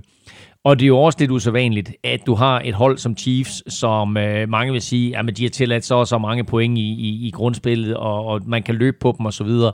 Øh, når, når, når, man, når man kigger på den statistik, så ja, men når du så kigger på, hvad er det, de har gjort mm. i november, december og slutspillet, så er det et helt andet mandskab, end, øh, end, end det er sådan statistisk set over hele sæsonen. Og så er det også interessant, at Chiefs har været ude med Holmes i to og en halv kamp, øh, og vel man kun i to og en halv kamp, fordi da man så den skade, der, var der, der tror jeg, vi var mange, der tænkte, så ja. der røg Chiefs sæson. Mm. Men øh, han kom altså hurtigt tilbage, og øh, viste, at han... Øh, øh, udover at være en dygtig spiller, også er øh, dygtig til at, at blive helbredt. Øh, og det er jo også noget, der kendetegner nogle af de her unge topatleter, det er, at de faktisk kommer sig over skader hurtigere, end vi andre gør. Øh, og det var vigtigt for Chiefs, at han kom hurtigt tilbage. Spørgsmålet er fra Anders Erbo Hansen. Øh, 49ers forsvar er spiller for spiller virkelig hurtigt, bare ikke på cornerback i forhold til andre cornerback groups og 49ers forsvar generelt. Øh, hvordan skal 49ers cornerbacks og forsvar spille for at dæmme op for Hell, Hartman og alle de andre. Og det er lige nøjagtigt en matchup, vi kommer tilbage til, og det er klart, at det er en kæmpe udfordring for 49ers, øh, at de ikke er specielt hurtige på cornerback. Og jeg kan også godt se Richard Sherman øh, komme i problemer. Richard Sherman skal, skal være en meget, meget afgørende faktor for det her 49ers forsvar, fordi han har erfaringen, og øh, han må ikke blive brændt dybt, og det kan han faktisk blive en gang imellem. Vi har set, der var til Adams gøre det, øh, vi har set andre spillere gøre det i løbet af året, øh, så øh, det er vigtigt, at uh, Richard Sherman han uh, tænker mindre på at trash-talke og mere på at spille fodbold. Mm. Uh, og så at han sørger for, at uh, den unge bagkæde, han trods alt spiller sammen med i forhold til sin egen erfaring, at, uh, at de er 100% disciplineret hele vejen igennem kampen. Claus Møller skriver, det er med afstand ligaens to bedste tight ends, der er i Super Bowl. Hvem af dem får størst impact i finalen? Det kommer an på, hvad man betragter som impact. Er Kelsey's 80 yards receiving det største impact, eller er det faktum, at øh, George Kittle han blokerer alt og alle i nærheden? Altså, er det den største impact? Det interessante, det er, og øh, jeg blev interviewet af Ritzau i går, øh, hvor netop det spørgsmål kom op også, er det tilfældigt, at det er de to bedste tight ends, der står i ligaen. Og det fik mig egentlig til at tænke lidt over, er det tilfældigt, at det er de to bedste tight ends? Fordi vi ser nu her, Patriots har ikke været sig selv i år. De har mistet Gronkowski. Mm. Øh, de hold, som virkelig har en dygtig tight end, og en af de her nye prototype Titans, jamen de har faktisk stor succes på angrebet. Kelsey og Kittle er jo bare gode eksempler på det. Den her type af spillere, som er så store, at du ikke kan kontrollere dem med en cornerback eller en safety, og er øh, så hurtige, så du ikke kan kontrollere dem med en linebacker. Mm. Og det er jo meget interessant, fordi vi jo for et par uger siden også talte om den her cyklus i NFL, med at NFL øh, forsvar faktisk er blevet mindre her igennem de senere par år, fordi de skal blive hurtigere og, og bedre til at håndtere øh, de her øh, meget omfattende kastangreb, vi er begyndt at se. De hurtige receiver, running backs, der kan gribe bolden ud af backfielden. Og når du så har de her tight ends, så er de jo meget, meget vanskelige at håndtere. Og den eneste spiller, vi sådan set så nogensinde gøre et, et, et, et solidt stykke arbejde imod Gronkowski, det var jo øh, det var Eric Berry, den nu forhenværende chief safety, som så ikke er med, som har taget et, et, et års pause for fodbold, og som vi også har skrevet en artikel om på, på Gud Klud, så øh, vil han gerne tilbage næste år, så han har simpelthen holdt en pause for ligesom at, at få sin krop på plads igen. Men ham, ham kunne Chiefs faktisk godt bruge i den her kamp, mm. hvis vi snakker Kittle. Hvis Kittle vel og mærke får en rolle ned af banen i kastangrebet. Men udover det, så vil jeg sige, de her, de her hold med en øh, god tight end og en quarterback, der er god til at finde dem. Prøv bare, altså prøv bare at se på det, Ravens har gjort i år. Tre tight ends, øh, som hold virkelig ikke vidste, hvad de skulle stille op med, fordi du kan, måske kan du finde en spiller, som du kan dække en god tight end op med, men har du to eller tre, der var ikke rigtig nogen, der kunne stille noget op imod det, Ravens de gjorde i år. Øh, vi har også set Eagles prøve som et dobbelt tight end set, et cetera, et cetera. Øh, så jeg synes, der er noget om, om snakken med, at de her tight ends, de har en stor indflydelse. Hvis man har en dygtig tight end, og man har en dygtig quarterback, som øh, formår at bruge sin tight end, så har holdet altså en fordel. Og de her to tight ends, George Kittle og Travis Kelsey, de to bedste i NFL lige nu. To spørgsmål, der øh, hænger lidt sammen her. Øh, det ene kommer fra øh, Nikolaj, der skriver sådan her. Chiefs forsvar havde ingen problemer med at stoppe løbet mod Titans, for den anden har en quarterback, som kastede øh, seks gange, eller han kastede otte gange, ja. og completed de seks for 77 yards. Hvad tænker I, at 49ers skal gøre for at slå Chiefs? Og så kommer så det andet spørgsmål her, det er fra Christian Ellegaard. Kommer 49ers til at fange Chiefs med skægget i postkassen ved at møde op med en gameplan, hvor Jimmy G kaster for 400 yards efter NFC-kampen med bare 8 kast? Og det er jo det her, øh, ja. der er det interessante, fordi at alle forventer, at 49ers kommer ind og vil løbe bolden, og det kommer de med statsgaranti også til at gøre. Mm. Spørgsmålet er så, hvad Chiefs de stiller op, om det åbner for kastet, for eksempel til en George Kittle. Eller en Debo Samuel, eller en Emmanuel Sanders. Det er jo ikke fordi, de ikke har gode spillere til at gribe bolden. Eller en Kendrick Bourne. Eller en, hvad hedder han? Kendrick Bourne, ja, især i red zone. Ja. Øhm, men øh, altså det her, det er jo ligneragtigt det springende punkt i den her Super Bowl. Det er, kan 49ers løbe bolden på samme måde, som de har gjort i slutspillet indtil videre.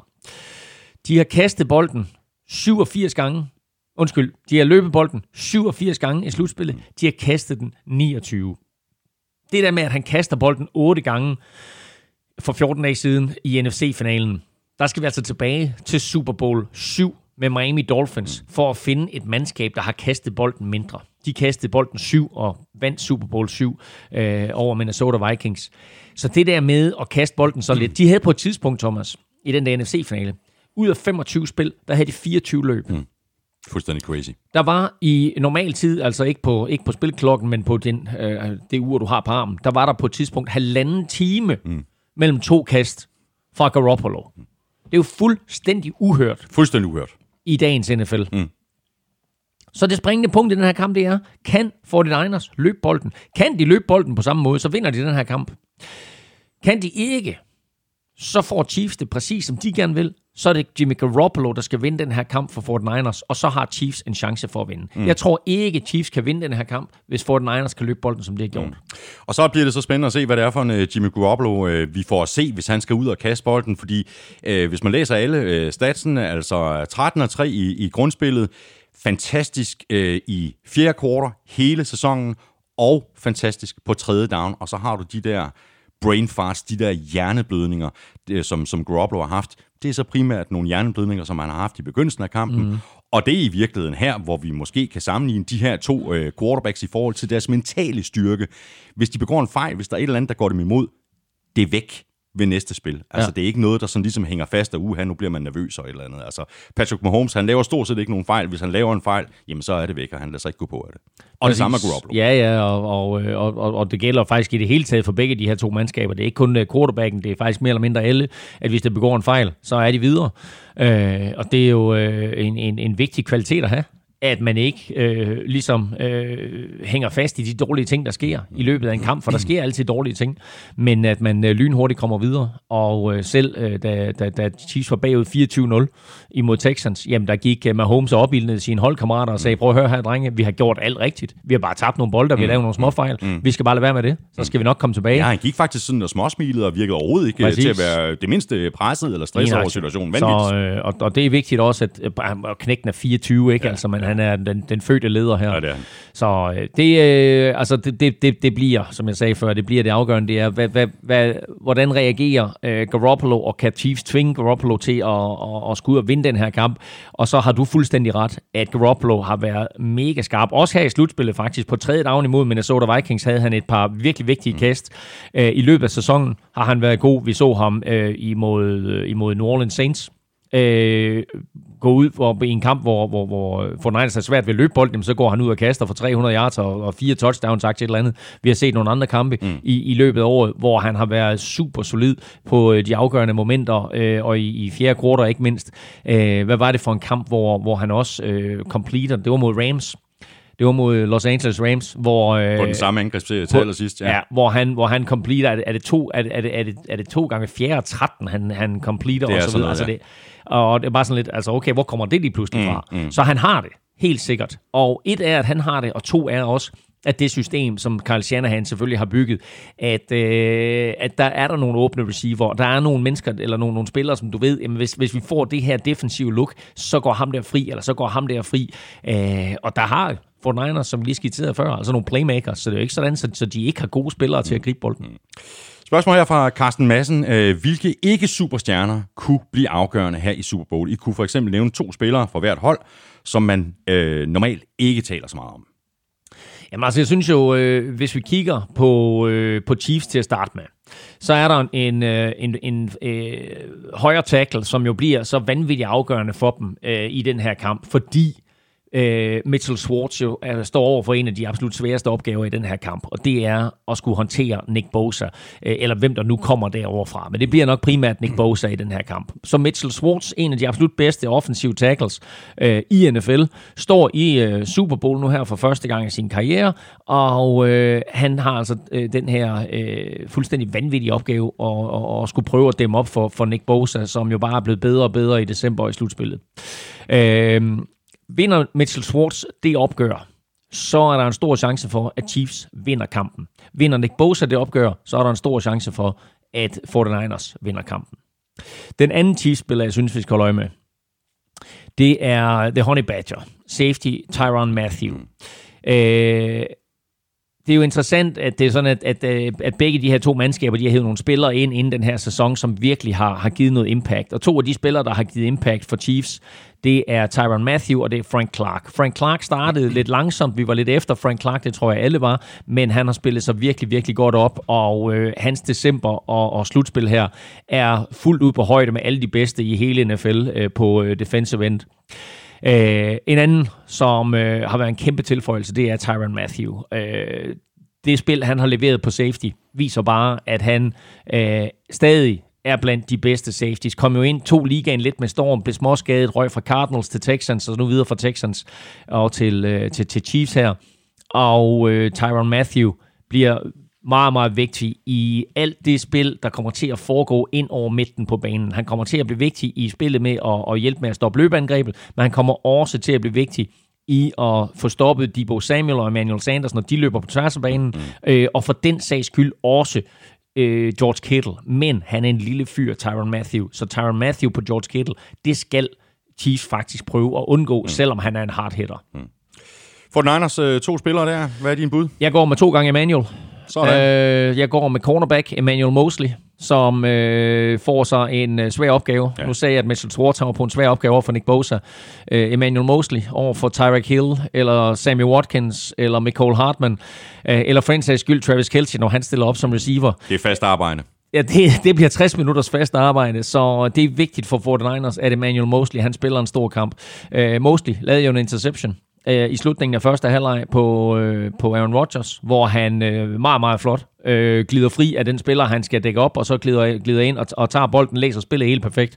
Og det er den type af spil, som han skal lave i den her kamp. Men han må ikke blive lokket til at se de forkerte ting. Og det er der ingen tvivl om, at med Holmes vil prøve at lokke mm. Emmanuel Mosley til at se de forkerte ting. Og tager du et forkert skridt imod Tyreek Hill, Boom. Ja, så er der touchdown. Ja, det er der. Øh, så, øh, så han skal spille en meget, meget disciplineret kamp, og det var også det, jeg sagde tidligere med Richard Sherman. Han får så vigtig en opgave, ja, Richard Sherman, ja. i at hjælpe Emmanuel Mosley, og i at hjælpe de andre defensive backs, der er inde på banen. Og Mosley er jo i virkeligheden, øh, han, han har jo først startet her efter, at øh, Witherspoon blev skadet, så kom Witherspoon tilbage, og så har Mosley i virkeligheden øh, vist sig, nå, men ved du hvad, øh, Jamen, så han blev, er i virkeligheden så, den bedre, bedre cornerback så blev, end, så, end Witherspoon. Så ikke? blev Witherspoon brændt af ja. Minnesota Vikings i første kvartal, ja. og så blev Witherspoon sat på bænken, og så kom øh, Mosley ind. Og, og, og der er han været lige siden. Ja, præcis, men det er så kun halvanden kamp, ikke? så det er også derfor, ja. det er en stor opgave for ham det her. Den anden Emmanuel, øh, nu, nu blev der spurgt om, om nogle, nogle ikke-stjerner, og, og selvfølgelig er Emmanuel Sanders en stjerne, men hvis man kigger på tværs af Fort Niners mandskab, så er det virkelig, virkelig svært ikke at nævne spillere, der er stjerner, for det her det er et meget, meget stærkt besat mandskab.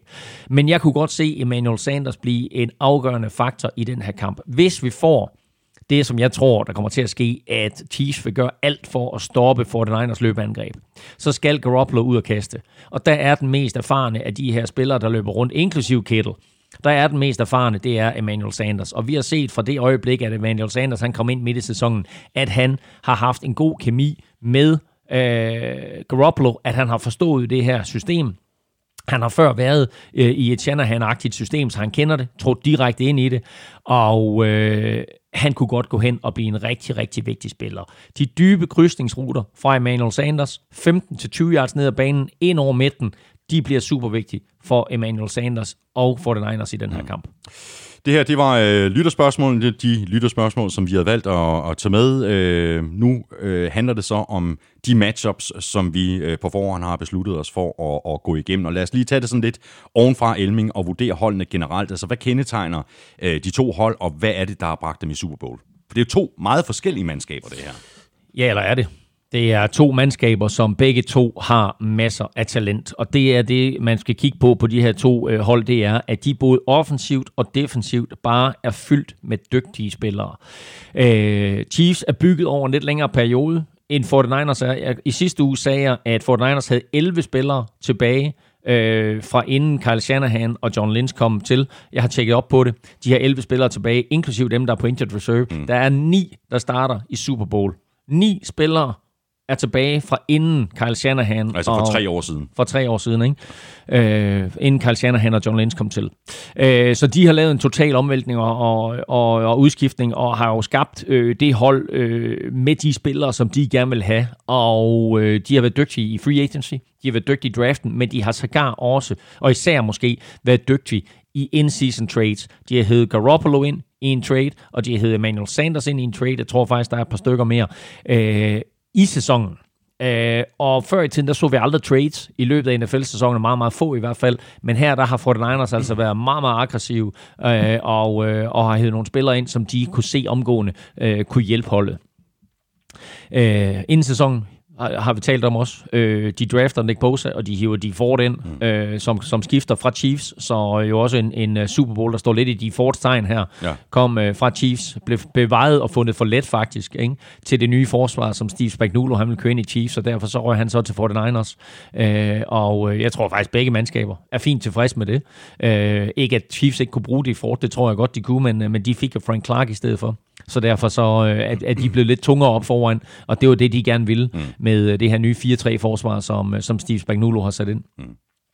Øh, men, øh, men generelt så øh, er det øh, to mandskaber, som, øh, hvis vi kigger på Fort Niners, øh, er, er et, et, et, et helt klassisk mandskab, øh, som måske øh, er, er lidt gammel i går, nemlig med et stærkt løbeangreb, og et stærkt forsvar, øh, bygget op på ja, den måde. Helt klassisk. Helt klassisk, bygget op på den måde, som øh, var en, en stensikker måde at vinde mange kampe, komme i slutspillet, og måske også vinde Super Bowl på, tilbage i 70'erne og 80'erne. Mm. Øh, og jo også minder meget om den måde, som 49ers vandt deres Super Bowls på, under Joe Montana, fordi, som vi taler om mange gange her i NFL-showet, alle taler om Montana og angrebet, men forsvaret var en force for 49ers i de gyldne år. Chiefs øh, NFL's hurtigste hold er bygget op omkring speed. Andy Reid uh, er en erfaren coach, ved hvad, hvad, hvad, hvad fart i stængerne kan gøre. Uh, de har Tyreek Hill og McCall Hartman. Det kunne faktisk være de to hurtigste spillere overhovedet i NFL, selvom jeg tror, Raheem Mostert han vil stikke en finger op og sige, how about me? uh, jeg så, kan også godt løbe stærkt. Præcis. Så har de den bedste quarterback. Uh, og så er nogen, der siger, hvad med Lamar Jackson? Og selvfølgelig blander han sig i striden, men jeg vil bare sige, sådan uh, traditionel, konventionel mm. pocket passer. Ja der har du øh, Patrick Mahomes. Øh, og så har de et forsvar, som virkelig har fundet melodien og har fundet sig selv og har fundet sin identitet her øh, i december og slutspillet under Steve Spagnuolo. Det har taget tid at komme hertil, men nu er de der. Øh, og så kan vi sige, at en af de absolut afgørende og, og, og, og vigtigste spillere for det her Chiefs øh, forsvar, det er Chris Jones. Han er stadigvæk ikke meldt 100% klar til finalen. Han skal nok spille, men det kan blive meget afgørende for den her kamp, hvor mange snaps han får, fordi mm. han skal være med til at forstyrre det, for den Niners vil prøve at gøre på løbeangrebet. Mm. Både øh, Andy Reid og Kyle Shanahan, de to head coaches, øh, de har jo lidt, de skal have rettet op på i forhold til øh, sidste gang, de hver øh, især stod i en øh, Super Bowl. To offensive og kreative genier over for hinanden. Hvordan ser du deres styrker og eventuelle svagheder, hvis de har nogen? Ja, det interessante er jo først og fremmest, at da de sidste stod i Super Bowl begge to, der tabte de til New England Patriots. Mm. Um, Carl Shanahan tabte, uh, efter at hans Falcons havde ført 28-3. Uh, det er jo en lettere katastrofe, som altid vil hænge over ham, uanset hvor mange Super Bowls han vinder, så er der altid folk, der vil bringe den på banen. Ikke? Og uh, Eagles med Andy Reid som head coach tabte Super Bowl 39. Og øh, det gjorde de jo blandt andet, fordi øh, Eagles i, i fjerde kvartal øh, var i gang med at mønstre et comeback, og øh, tog alt for let på, på tingene, og ikke skyndte sig nok. Og det er øh, Andy Reid jo også blevet skudt i skoene, at øh, der var simpelthen ikke det, man kalder urgency nok. Altså Donovan McNabb og company skyndte sig ikke nok, og så endte de med at løbe tør for tid, og ender jo kun med at tabe den Super Bowl med tre point. Men øh, havde de skyndt sig en lille smule mere, så er der en chance for, at de øh, kunne have vundet kampen, eller i hvert fald fået den i overtid. De begge to Reed. Og, og, og, og det er vel i virkeligheden det, som Andy Reid bliver, bliver kritiseret for, når han endelig bliver kritiseret. Præcis. Clock management, og måske også brugen af timeouts, som heller ikke altid har siddet lige i skabet. Ja, men altså, hvis, ja, okay, altså, jeg, jeg, kommer, jeg kommer tilbage til det, øh, men hvis jeg bare lige må, må sammenligne dem til at starte med, så er de begge to rigtig, rigtig dygtige til at designe spil. Mm. Og de er også rigtig dygtige til at udvælge spil. Hvad er det for nogle spil, der virker i hvad for nogle situationer? Hvad er det for nogle spil, der virker imod det her hold? Jeg synes, de begge to er dygtige til at justere i pausen, og øh, så er det meget interessant, at Chiefs jo faktisk øh, gerne vil have bolden. i anden halvleg. Så øh, en, en, den, den, den, den første, øh, lille, det første lille opgør her, det kommer simpelthen ved coin tosset. Og det er, hvem vinder coin tosset, fordi Chiefs gerne vil have bolden i anden halvleg. Mm. Og når man gerne vil have bolden i anden halvleg, så er det fordi, man ved, at man er dygtig til at justere i pausen. Og du ved, at du har en Patrick Mahomes, som kommer ud og med stor sandsynlighed lige smider syv point på tavlen på det første drive i anden halvleg. Og det er bare en meget, meget afgørende faktor. Og derfor så er det første drive i anden halvleg også et drive, man skal holde øje med. Det er, kommer 49ers ud og stopper Chiefs øh, så er det en lille sejr for dem faktisk, for der er ikke nogen tvivl om, at Chiefs går efter at smide point på tavlen og helst et touchdown på den allerførste angrebsserie i, i anden halvleg. De to trænere, øh, sådan lige individuelt, øh, jeg synes, Carl Shanahan øh, er et, øh, selvfølgelig et, et offensivt geni, som har bevist, at øh, han kan få øh, spillere fri på en, på en måde, som vi nærmest aldrig har set spillere løbe fri på, og så hans velvillighed til at løbe bolden her i slutspillet, når han kan se, at det går godt. Det er bare super fedt, og det er noget, som mange trænere kunne lære noget af. Fordi der er mange trænere, der siger, nu har vi også løbet bolden nok, nu skal vi kaste bolden. Mm. Men hvis han kan se noget virker, så bliver han ved. Øh, og det var faktisk noget, der var en amerikansk træner, der lærte mig for mange år siden. Det var, hvis du finder et spil, der virker, så bliv ved med at køre det. Kør det i forskellige afarter, kør det ud fra forskellige formationer, kør det i forskellige looks, men kør det samme spil. Mm. Og du har jo øh, samtidig, altså i, i modsætning til nogle andre mandskaber, hvor, hvor du måske vil have nogle øh, wide receivers øh, løbende rundt og sige, ja, nu har vi løbet bolden Præcis. 10 gange, hvad med at jeg får bolden øh, på et kast, ikke? Det har du intet af på det her 49ers mandskab. Når det er fint, hvis det, hvis det virker det her løberi, så fortsætter vi med det. Vi blokerer gerne. Det er så afgørende, at når du efter kampen kigger ned på din hånd, så øh, er der gjort plads til en stor fed ring. Ringen får de ikke før en gang i maj måned, men der er i hvert fald, du kigger ned, så tænker du, næste gang jeg kigger på den hånd her, så sidder der en stor fed ring der. Så er du lidt ligeglad med, om, om det blev skabt ved at løbe eller kaste bolden. Ja, præcis. Øh, Andy Reid, øh, nå, nej, jeg vil lige sige også med, med, med, med Carl Shanahan, at øh, det, det, vi har punket ham lidt for, og som øh, stadigvæk øh, hænger lidt over ham efter det her nederlag, blandt andet til, øh, til New England, men jeg synes faktisk også, at, at, øh, at vi har set det et par gange i løbet af den her sæson, det er, han skal blive bedre til at tænke klogt i slutningen af kampe. Mm. Jeg synes, at der, jeg vil ikke kalde det panik, for det, det kan man ikke tillade sig at, at, at sige, at han panikker, men det er ligesom om, at hans beslutningstagen i slutningen af kampe bare ikke er helt så skarp, som den er tidligt i kampe. Og det skal han blive bedre til, og det skal han blive bedre til især, hvis han skal vinde den her Super Bowl øh, over en Andy Reid, som trods alt på trods af, at han ikke har vundet Super Bowl endnu, betragtes som en af NFL's bedste trænere igennem tiden. Uh, Andy Reid er den træner i NFL's historie, der har vundet flest kampe, uden at have vundet en Super Bowl. Han har vundet 207 kampe.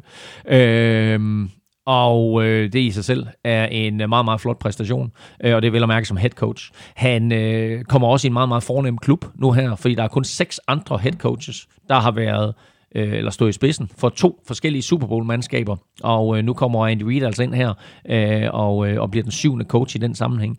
Øh, masser af erfaring. Øh, en playbook, der er bygget op igennem overvis både som assistent og som offensive coordinator, øh, som quarterbacks coach og selvfølgelig som head coach, øh, hvor han har bygget et system med alle mulige forgreninger på, sådan så du har en base, men så har du alle mulige forviklinger og øh, forvirringer. Øh, han bruger meget motion, han, bruger, han, han forsøger at, at, at skabe nogle overtalssituationer, han forsøger at, at finde ud af, hvordan reagerer forsvaret, hvis vi gør sådan her, og hvordan kan vi så straffe dem på en anden måde. Mm. Øh, og øh, hvis vi kigger på hans svaghed, fordi det var præcis det, du bragte op, at det er, at han er blevet beskyldt for at have stadigvæk øh, vist problemer til tider med, øh, hvordan han kører klokken til sidst i en mm, kamp. Mm. Og så øh, har han sådan lidt sporadisk brug af timeouts, hvor han sådan lidt øh, kommer til at bruge dem på forkerte tidspunkter, øh, og tidspunkter, hvor man så tænker, ja, men dem kunne du måske godt have brugt senere, eller du kunne godt have brugt dem klogere. Mm. Øh, så det er, det er udfordringen. Men generelt set, bare to meget, meget dygtige trænere. Den unge Kyle Shanahan, som så i, i øjne, øh, eller i parentes er 40 år gammel, men trods alt stadigvæk ung i, i, i øh, NFL-sammenhæng, og så 61-årig Andy Reid med masser af erfaring. Og så har vi de to øh, defensive koordinatorer, Steve Spagnuolo for Chiefs og Robert Sala for øh, 49ers. Øh, hvad er det, de lykkes med, og, og hvad er det, de er gode til, og, og hvilke udfordringer, ikke mindst, får de hver især over for henholdsvis Andy Reid og så Kyle Shanahan? Jamen, altså, hvis vi tager Robert Sala som er defensive coordinator for, øh, for 49ers til at starte med, så er det klart, at det gør det meget, meget nemt at være defensive coordinator, når du har så meget talent at arbejde med, som, øh, som du har her. Øh, Robert Sala har gjort et fantastisk stykke arbejde, og den måde, vi ser ham på sidelinjen på, og det man hører fra 49ers omklædningsrum, det er, at han er en virkelig, virkelig dygtig motivator. Mm. Han øh, får simpelthen spillerne helt op på, på et niveau, øh, rent mentalt, hvor, hvor de tror på, men øh, jeg kan vinde den her en mod en situation, jeg står overfor, og vi som hold øh, går ud og dominerer modstanderne i den her quarter eller den her serie, og vi som hold går ud og vinder den her kamp. Mm. Og det er vel at mærke positiv energi. Der ser du andre defensive koordinatorer, som sådan bruger, ja, vi skal, vi skal smadre dem, og vi skal de, men det er sådan meget positiv energi. Det er altid store smil. Og, og også en af grundene til, at han jo var i spil til at blive head coach, nu bliver han forbigået nu her, men øh, han er helt klart et navn, som vi skal holde øje med i head coach sammenhæng. Øh, det her med talent øh, kommer jo et sted fra, og det er jo, at øh, John Lynch med øh, sin baggrund på den defensive side af fodbolden hos, øh, hos, hos Broncos og, og Buccaneers jo spillede sammen med nogle meget, meget dygtige defensive linemen, nogle meget, meget dygtige defensive pass rushers, og John Lynch så jo også i, i, øh, i, øh, i, i Broncos der, at øh, Neil Smith øh, kom til, øh, og så, hvad det gjorde for, for, for John Elway. Øhm, øh, jeg, nu, jeg bliver lidt i tvivl nu, om, om John Lynch var på holdet, men det var en meget, meget markant øh, ændring, der, der skete for, for, for Broncos lige på det tidspunkt der. John Elway gik ned i løn for at få Neil Smith ind. Neil Smith, der jo kom fra Kansas City Chiefs. Og Neil Smith blev bare så dominerende en faktor på den defensive linje, har pass rusher, at det var måske den sidste brik, som Broncos manglede. Øh, Broncos manglede en defensive end, og de manglede en, en running back, og de fik begge dele i, i Neil Smith og Terrell Davis, og så vandt de Super Bowl.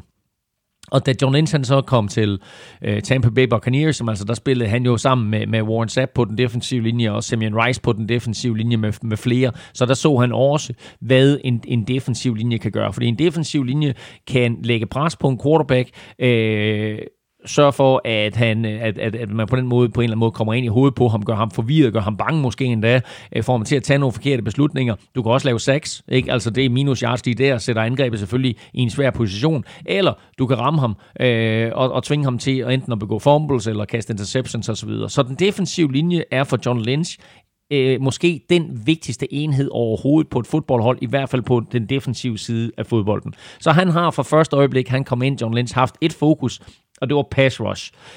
Bygge et aggressivt forsvar, der lægger pres på modstanderens quarterback, øh, det har været fokus for ham. Og så giver man sådan lidt afkald måske på nogle andre positioner, mm. og det er der, hvor, hvor vi talte lidt om svagheden, og det er cornerback. Øh, du har en Richard Sherman, som er blevet valgt til Pro Bowl og har masser af erfaring, men som kan brænde dybt, og på, den anden, på det andet hjørne, øh, og på slot corner for en sags skyld, der har du altså et par unge spillere, som øh, virkelig skal spille deres livskamp her, hvis de skal hamle op med noget af det fart, som, som Chiefs stiller med. Men øh, generelt så øh, bruger Robert Sala øh, den her defensive linje til sin fordel, sørger simpelthen for, øh, og, og det interessante ved, ved 49ers og deres defensive linje er også, at det er faktisk et af de hold, der blitzer aller, aller mindst. Mm. Og når man ser på antallet af sacks i løbet af sæsonen, så er 80% af alle deres sacks, de er kommet fra den defensive linje. De har ikke haft behov for at blitse linebackers eller safeties eller noget som helst. Det er den her defensive linje, enten det er, er, er, er fire eller fem mænd, der kommer der, øh, som har lavet alle de her sacks. Mm. Hvilket jo gør, at de kan have flere mænd i opdækning. Præcis, og det bliver også vigtigt for dem i den her kamp. Steve Spagnuolo, Jamen, altså Steve Spagnuolo, øh, altså det er klart, at, at øh, i, i New York Giants sammenhæng, der er han jo lidt en legende, fordi han jo, som vi nævnte tidligere også, øh, var defensiv koordinator for de her to øh, Giants forsvar, der besejrede Patriots i Super Bowl 42 og 46. Øh, det er et svært forsvar, som han kommer med. Det er et svært forsvar at mestre. Øh, Chiefs gik jo fra en, en øh, 3-4 til en 4-3-formation. Øh, og øh, egentlig så, ja, altså man kan sige, at de går til en 4-3-formation. Det er deres officielle formation, men øh, de spiller egentlig en 4-2-5 meget mere, og det vil sige altså fire defensive linemen, to linebackers, og så fem defensive backs. Mm. Og det bliver også meget, meget interessant, det kan vi vende tilbage til lige om lidt, om de kan holde den formation øh, imod det her 49ers angreb. Det har mange detaljer, det her forsvar, som Steve Spagnuolo har sat ind. Det har også taget lang tid øh, at perfektionere det. Det så vi faktisk for Giants, øh, da, da Steve Spagnuolo kom til der. At øh, der var også mange, der rynkede på næsen og sagde, at det fungerer ikke, det forsvar her. Og så ender de med at vinde Super Bowl det år. Og det er lidt det samme, vi så med Chiefs. Øh, at øh, i den første halvdel af sæsonen, der kunne man løbe bolden på Chiefs, og du kunne flytte bolden på Chiefs, og det skulle være højt scorende, fordi du vidste godt, at du kunne godt sætte point på tavlen mod Chiefs, og så var det bare et spørgsmål, du kunne score mere end Mahomes og Company kunne. Men øh, i, især i december, Øh, mere eller mindre fra, fra, fra midt november og så hele december her i slutspillet, der har det her Chiefs-forsvar været virkelig, virkelig godt. Mm. Øh, der har spillerne forstået systemet, de har øh, forstået, hvad spillerne, du står ved siden af, skal gøre, og alle øh, har lidt, eller Patriots do your job, øh, gjort og fuldført deres opgave. Og så er det klart, at så er det rart, når du har noget talent til rådighed, når det er sådan, at Frank Clark lige pludselig spiller op til det niveau, som man er inde til at spille på, når en Chris Jones er frisk og fit for fight, øh, og når de andre spillere, de har på, på både den defensive linje og til dels også på linebackers og i de bagerste geleder, at de spiller op på et højt niveau. Det er på tværs af det her forsvar ikke lige så talentfuldt et mandskab, som 49ers forsvar. Øh, jeg synes, at 49ers forsvar generelt er stærkere besat. Og så til det her. 4-2-5, 4-3. Mm. Chiefs yndlingsopstilling er en 4-2-5, 4 defensive linemen, to linebackers, fem defensive backs, hvor den ene af de her defensive backs er Daniel Sørensen. Og så skal han være sådan lidt en hybrid. Enten skal han tilbage i opdækning, eller også skal han med til at, at, at dække op for løbet og det vil være meget, meget vigtigt for Chiefs chancer for at vinde den her kamp, at de kan blive i den formation. Men spørgsmålet er, om, om de tør satse på det, og om de selv tror på, at det kan lade sig gøre, eller de går ind og spiller en 4-3-formation. Går de ind og spiller en ren 4-3-formation og kører en tredje linebacker på, så øh, vil de have større chance for at stoppe løbet, og vil gøre det, som de helst vil, nemlig at tvinge Garoppolo til at kaste bolden. Mm. Og så er spørgsmålet så, de fire, der så løber rundt nede bagved, er de dygtige nok til at stoppe Kittle?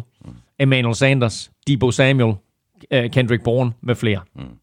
Det er øh, hele vejen igennem et, øh, et helt fantastisk matchup, det her øh, Elming. Jeg glæder mig simpelthen så meget til den her kamp, og ikke kun fordi jeg er 49er-fan, men fordi at, øh, jamen, der, er simpelthen så mange, der er simpelthen så mange ting i, i, i spil her, og så mange ting, der kommer til at afgøre den her kamp. Øh, en lille sjov øh, ting, som jeg læste i går på, på Twitter, det er, at Carl Shanahan og Steve Spagnuolo har jo stået over for hinanden seks gange. Andre hold, andre spillere osv. osv. Mm. Men Carl Shanahan har vundet de fem af dem. Så det er bare en, en, ja, lille, ja, men... en lille nugget, som jeg godt lige blev. Blev du bare et drøm? Nej, nej, nej, nej. Blev, blev du bare et drøm? En, en lille nugget. En lille nugget. godt. Ved du hvad, øh, så kan vi sige... Øh, skære det ind til benet. Hvad skal vi lægge mærke til, når vi ser den her kamp, når Chiefs har bolden? Hvad bliver afgørende, offensivt, defensivt? Vi har, vi har udvalgt øh, nogle matchups. Øh, nøgle matchup 1. Hvem tager Tyreek Hill, og hvordan håndterer 49ers Travis Kelsey? Og præcis bliver det jo det helt store, det er, hvordan har 49ers tænkt sig at dække op for Tyreek Hill. Har de tænkt sig at lave det, der hedder bracket covers på ham, at det sådan, man, man starter med en cornerback, og så lader man safety overtage ham, eller tør de øh, sats på at dække ham en mod en. Hvis de gør det, så er de meget modige. Mm. Æh, og når man så ligesom vælger at sige, skal vi have to mand på Hill, hvad er så øh, udfordringen med Kelsey, det er, at så har du meget, meget svært ved at sætte to mand på ham også. Og det kan godt være, at, at det er ham, der kræver to mand, og så må du lade en eller anden safety håndtere øh, Tyreek Hill ned ad banen. Men hele udfordringen med kombinationsruter med Kelsey, og Tyreek Hill, det bliver den største udfordring for det her 49ers-mandskab. Eller 49ers forsvar, ja. må vi hellere sige. Nøgle matchup 2. 49ers pass rush mod Patrick Mahomes. Kan de få ham ud af mandens comfort zone? Præcis.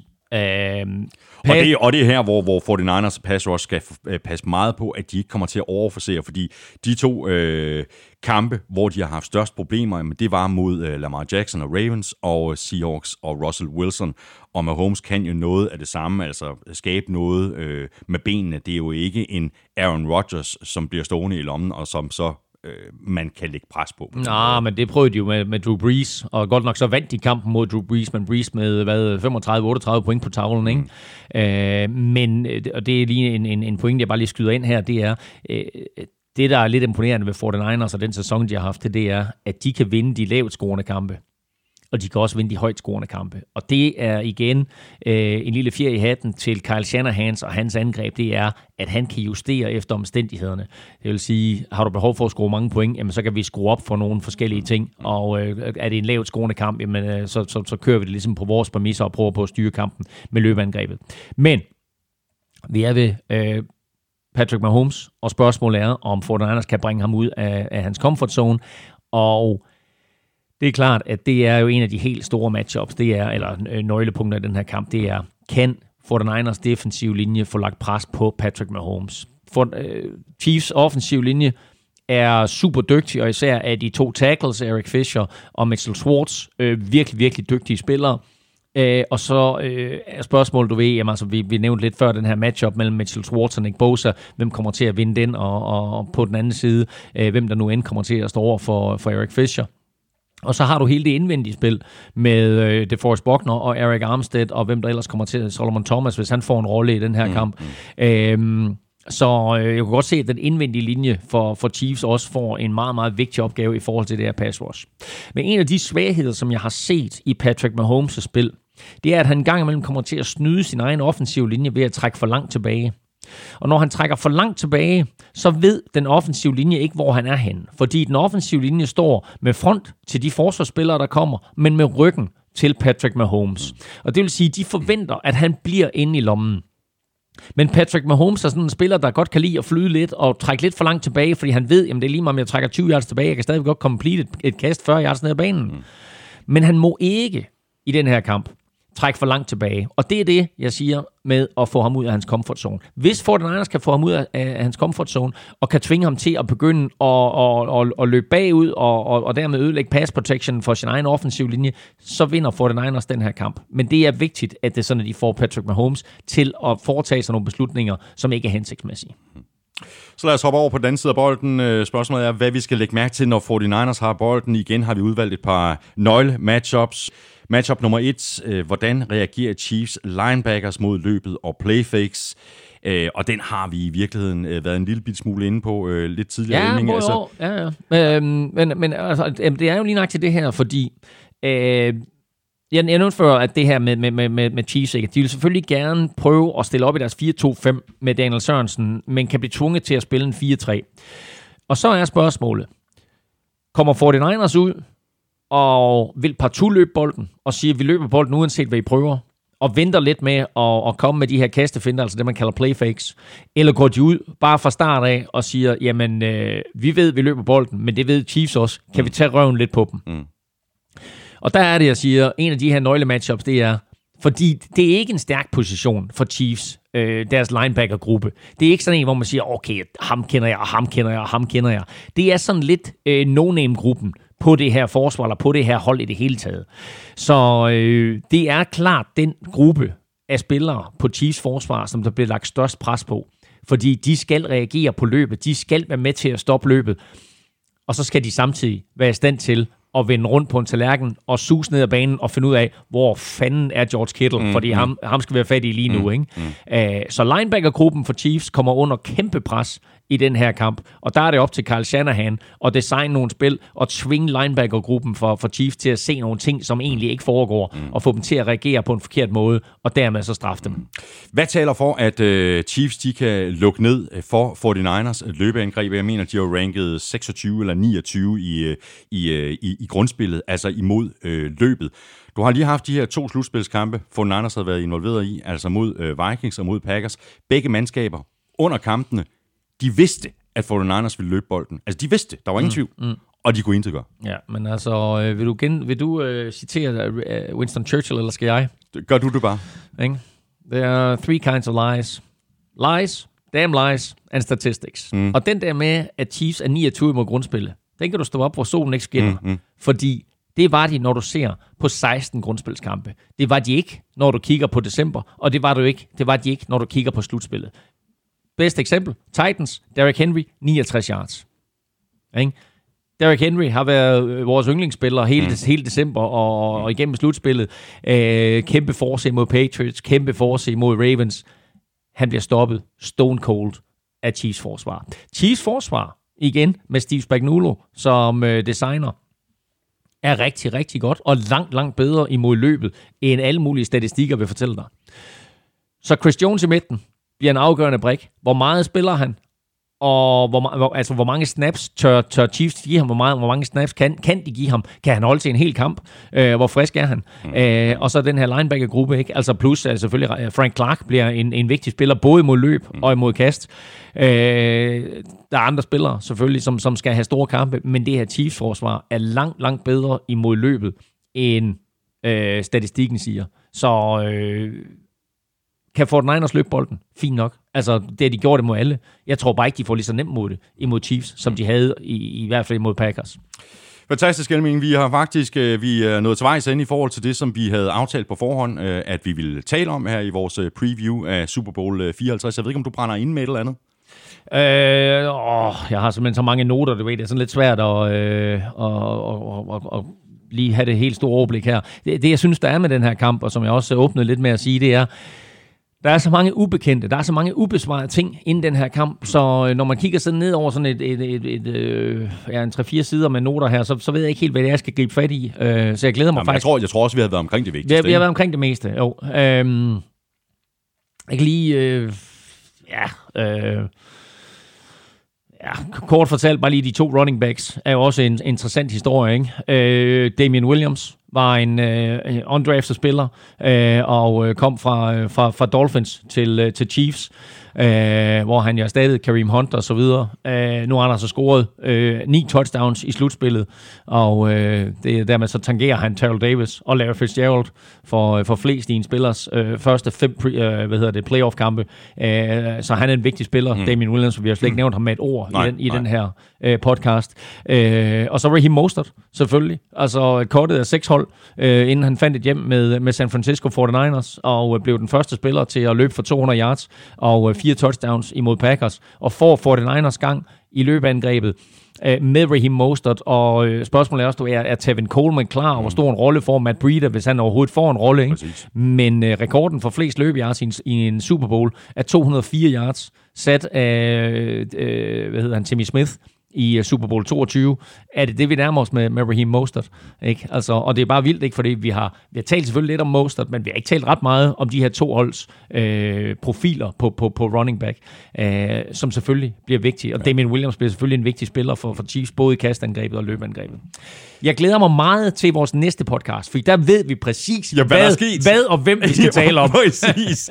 Jamen, det er godt. Jamen, ved du hvad, det eneste, vi har tilbage nu, Elming, det er i virkeligheden, altså det leder os direkte øh, hen til vores øh, picks for Super Bowl, og vi skal lige omkring vores øh, stat wizard, øh, Lukas Willumsen. Han skrev sådan her til, til mig i sin, øh, i sin mail. Øh, Hej Thomas, fem dage tilbage. Har du fundet dynamitten frem?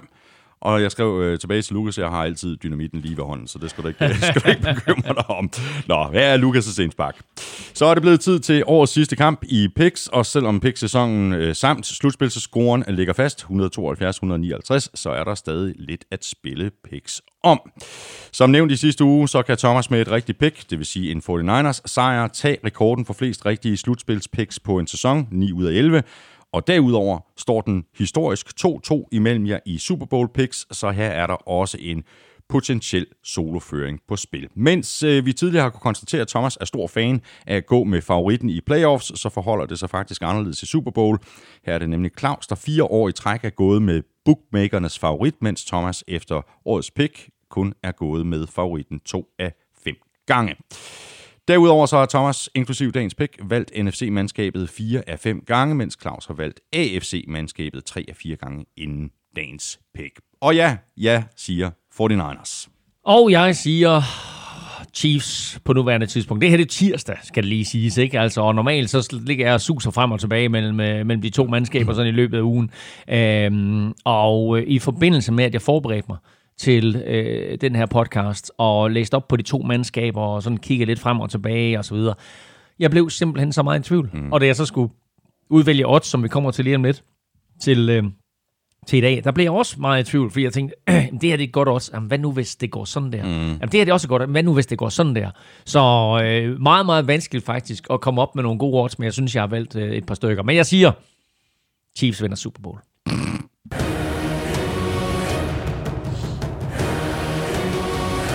Godt. Du var selv lige inde på det, Elming. Øh, Vi skal se, om øh, du ikke har nogle øh, gode bud på, hvor det måske kunne være værd at sætte en mønt eller to. Øh, Der er masser af Super Bowl øh, specials, og udover det, så går jeg ud fra, at vi skal have din sædvanlige Money in the Bank, ugens bedste bet og ugens overraskelse.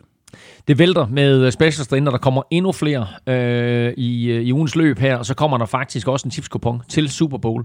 Øh, så masser af mulighed for at øh, få lidt ekstra spænding øh, til kampen. øh, jeg har været igennem... Øh, alle de her øh, mange specials, der ligger derinde indtil videre. Jeg har fundet nogle, øh, jeg synes, nogle ret interessante nogle ud, både med nogle, øh, nogle, nogle øh, forholdsvis øh, høje odds, og også nogle, som, som burde gå hjem. Øh, og det er jo sådan en, vi kigger på, når vi kigger på øh, Money in the Bank. Og, øh, og, og selv her, der er jeg faktisk lidt i tvivl, fordi... Øh, øh, de her to forsvar, er de gode nok til at stoppe angrebene sådan på omkring 20-30-linjen, ender det med at blive en field goal fest. Øh, men jeg tror ikke, at det ender med at blive en field goal fest. Tror jeg så, ikke. Så øh, under 6 field goals i kampen, det giver odds 1-13. Mm. Og det er, det er min money in the bank i den her uge. Men jeg vil sige det på den måde, der er, der er money in the banks øh, tidligere på sæsonen, jeg har været mere sikker på end, end, end den her. Nå. Ugens bedste bet, Nicole Hartmans længste reception i kampen, er på over 14 yards. Ja, Så det hvis bliver, ja, det bliver det. Præcis, og det giver altså odds 1,85. Det er et rigtig, rigtig godt odds. Ja, altså det eneste, man kan sige, det er, hvad nu, hvis han ikke griber nogen bolde. ja det er Men, rigtigt, øh, men det tror jeg, han gør. Det tror jeg, jeg tror også, han kommer til at gribe bolde. Nicole Hartmans længste reception er over 14 yards. 1,85 i odds. Godt odds. Og så ugens overraskelse, der kommer en two-point conversion. Øh, og det kunne man sagtens forestille Mhm. sig. To aggressive trænere. Øh, og øh, det ene holder bag og behov for en two-point conversion, og hvad det måtte være. Mhm. Mm. Øh, kommer der en two-point conversion, så giver det faktisk odds 3,80. Wow. Ja, det synes jeg også. Synes jeg er godt odds. Øhm, det var så- 3,80 for en two-point conversion i løbet af den her Super Bowl. Ja, ja. Ja tak, det sætter jeg penge Ja, på. ikke også? Ja, hvor er det tosset, mand. Den skal vel og mærke scores. Øh, det er ikke nok, at, øh, Okay. at, at der bare kommer en. Der, der skal scores på Okay. den. Øhm, det var de tre bets, men jeg har faktisk tre yderligere. Og øh, den ene skal du, skal du øh, hjælpe mig med, fordi øh, du skal fortælle mig, øh, hvilken spiller du tror, der scorer et touchdown. Mm-hmm. Så øh, giv mig en spiller, som øh, du mener scorer et touchdown i kampen. øhm, jeg tror, Mostert scorer. Du tror Raheem Mostert scorer, og det giver odds 1,80. Han er en af, han er en af de laveste. Ja. Den eneste, der er lavere end det, det er faktisk lidt overraskende, Damien Williams fra Kansas City til odds 71. Okay. Øh, der er rigtig mange andre sjove spillere derinde. En Sammy Watkins, de giver 3,25. Øh, løber Patrick Mahomes bolden ind selv, giver det odds 4,5 igen. Øh, George Kittle giver 2,15. Emmanuel Sanders giver 2,4, synes jeg er et godt odds. Øh, Er der, er der også på uh, Garoppolo, at han selv uh, løber bolden ind? odds 7,0. Ved du hvad, det synes jeg faktisk ikke er et helt tosset odds, fordi hvis 49ers de bliver stoppet på 1-yard-linjen, vi har set det flere gange med Garoppolo, han s- er, er sneakerbold. Jamen, han har lært af Tom Brady jo. Præcis. Han gør det også ude midt på banen, ikke? Så præcis. Så, Ja, øh, odds syv for- for syv Garoppolo, ja. På Garoppolo på et sneak øh, til touchdown. Øh, så, har, så har jeg lavet to odds her, som øh, er sådan lidt, hvis du tror Chiefs vinder, så skal du spille på det her, og hvis du tror 49ers vinder, så skal du spille på det her. Mhm. Mm-hmm. Øh, hvis du tror Chiefs vinder, så kunne de godt gå hen og vinde med mere end 7 point. Og øh, vinder de med mere end 7 point, så er der odds 3,60 på det. Hold da kæft. Ja, det synes jeg også er et højt odds. Så øh, det, kunne, det, kunne, det kunne faktisk godt gå hen og ske. Øh, og hvis du tror, 49ers vinder, så kommer her et af mine yndlingsodds. Emmanuel Sanders griber for over 42 yards og scorer touchdown mm-hmm. til odds 5. Wow. Ja. Jamen, det vælter da med gode odds. Jeg synes også, der, jeg synes også, det er et rigtig godt odds. Så tror du, 49ers vinder, så er det der, det er min anbefaling. Emmanuel Sanders over 42 yards og touchdown til odds 5. Fantastisk. Tak for det, Elming. Øh, Masser af spændende spil, og du finder dem alle sammen inde på odds.dk eller i Odds-appen.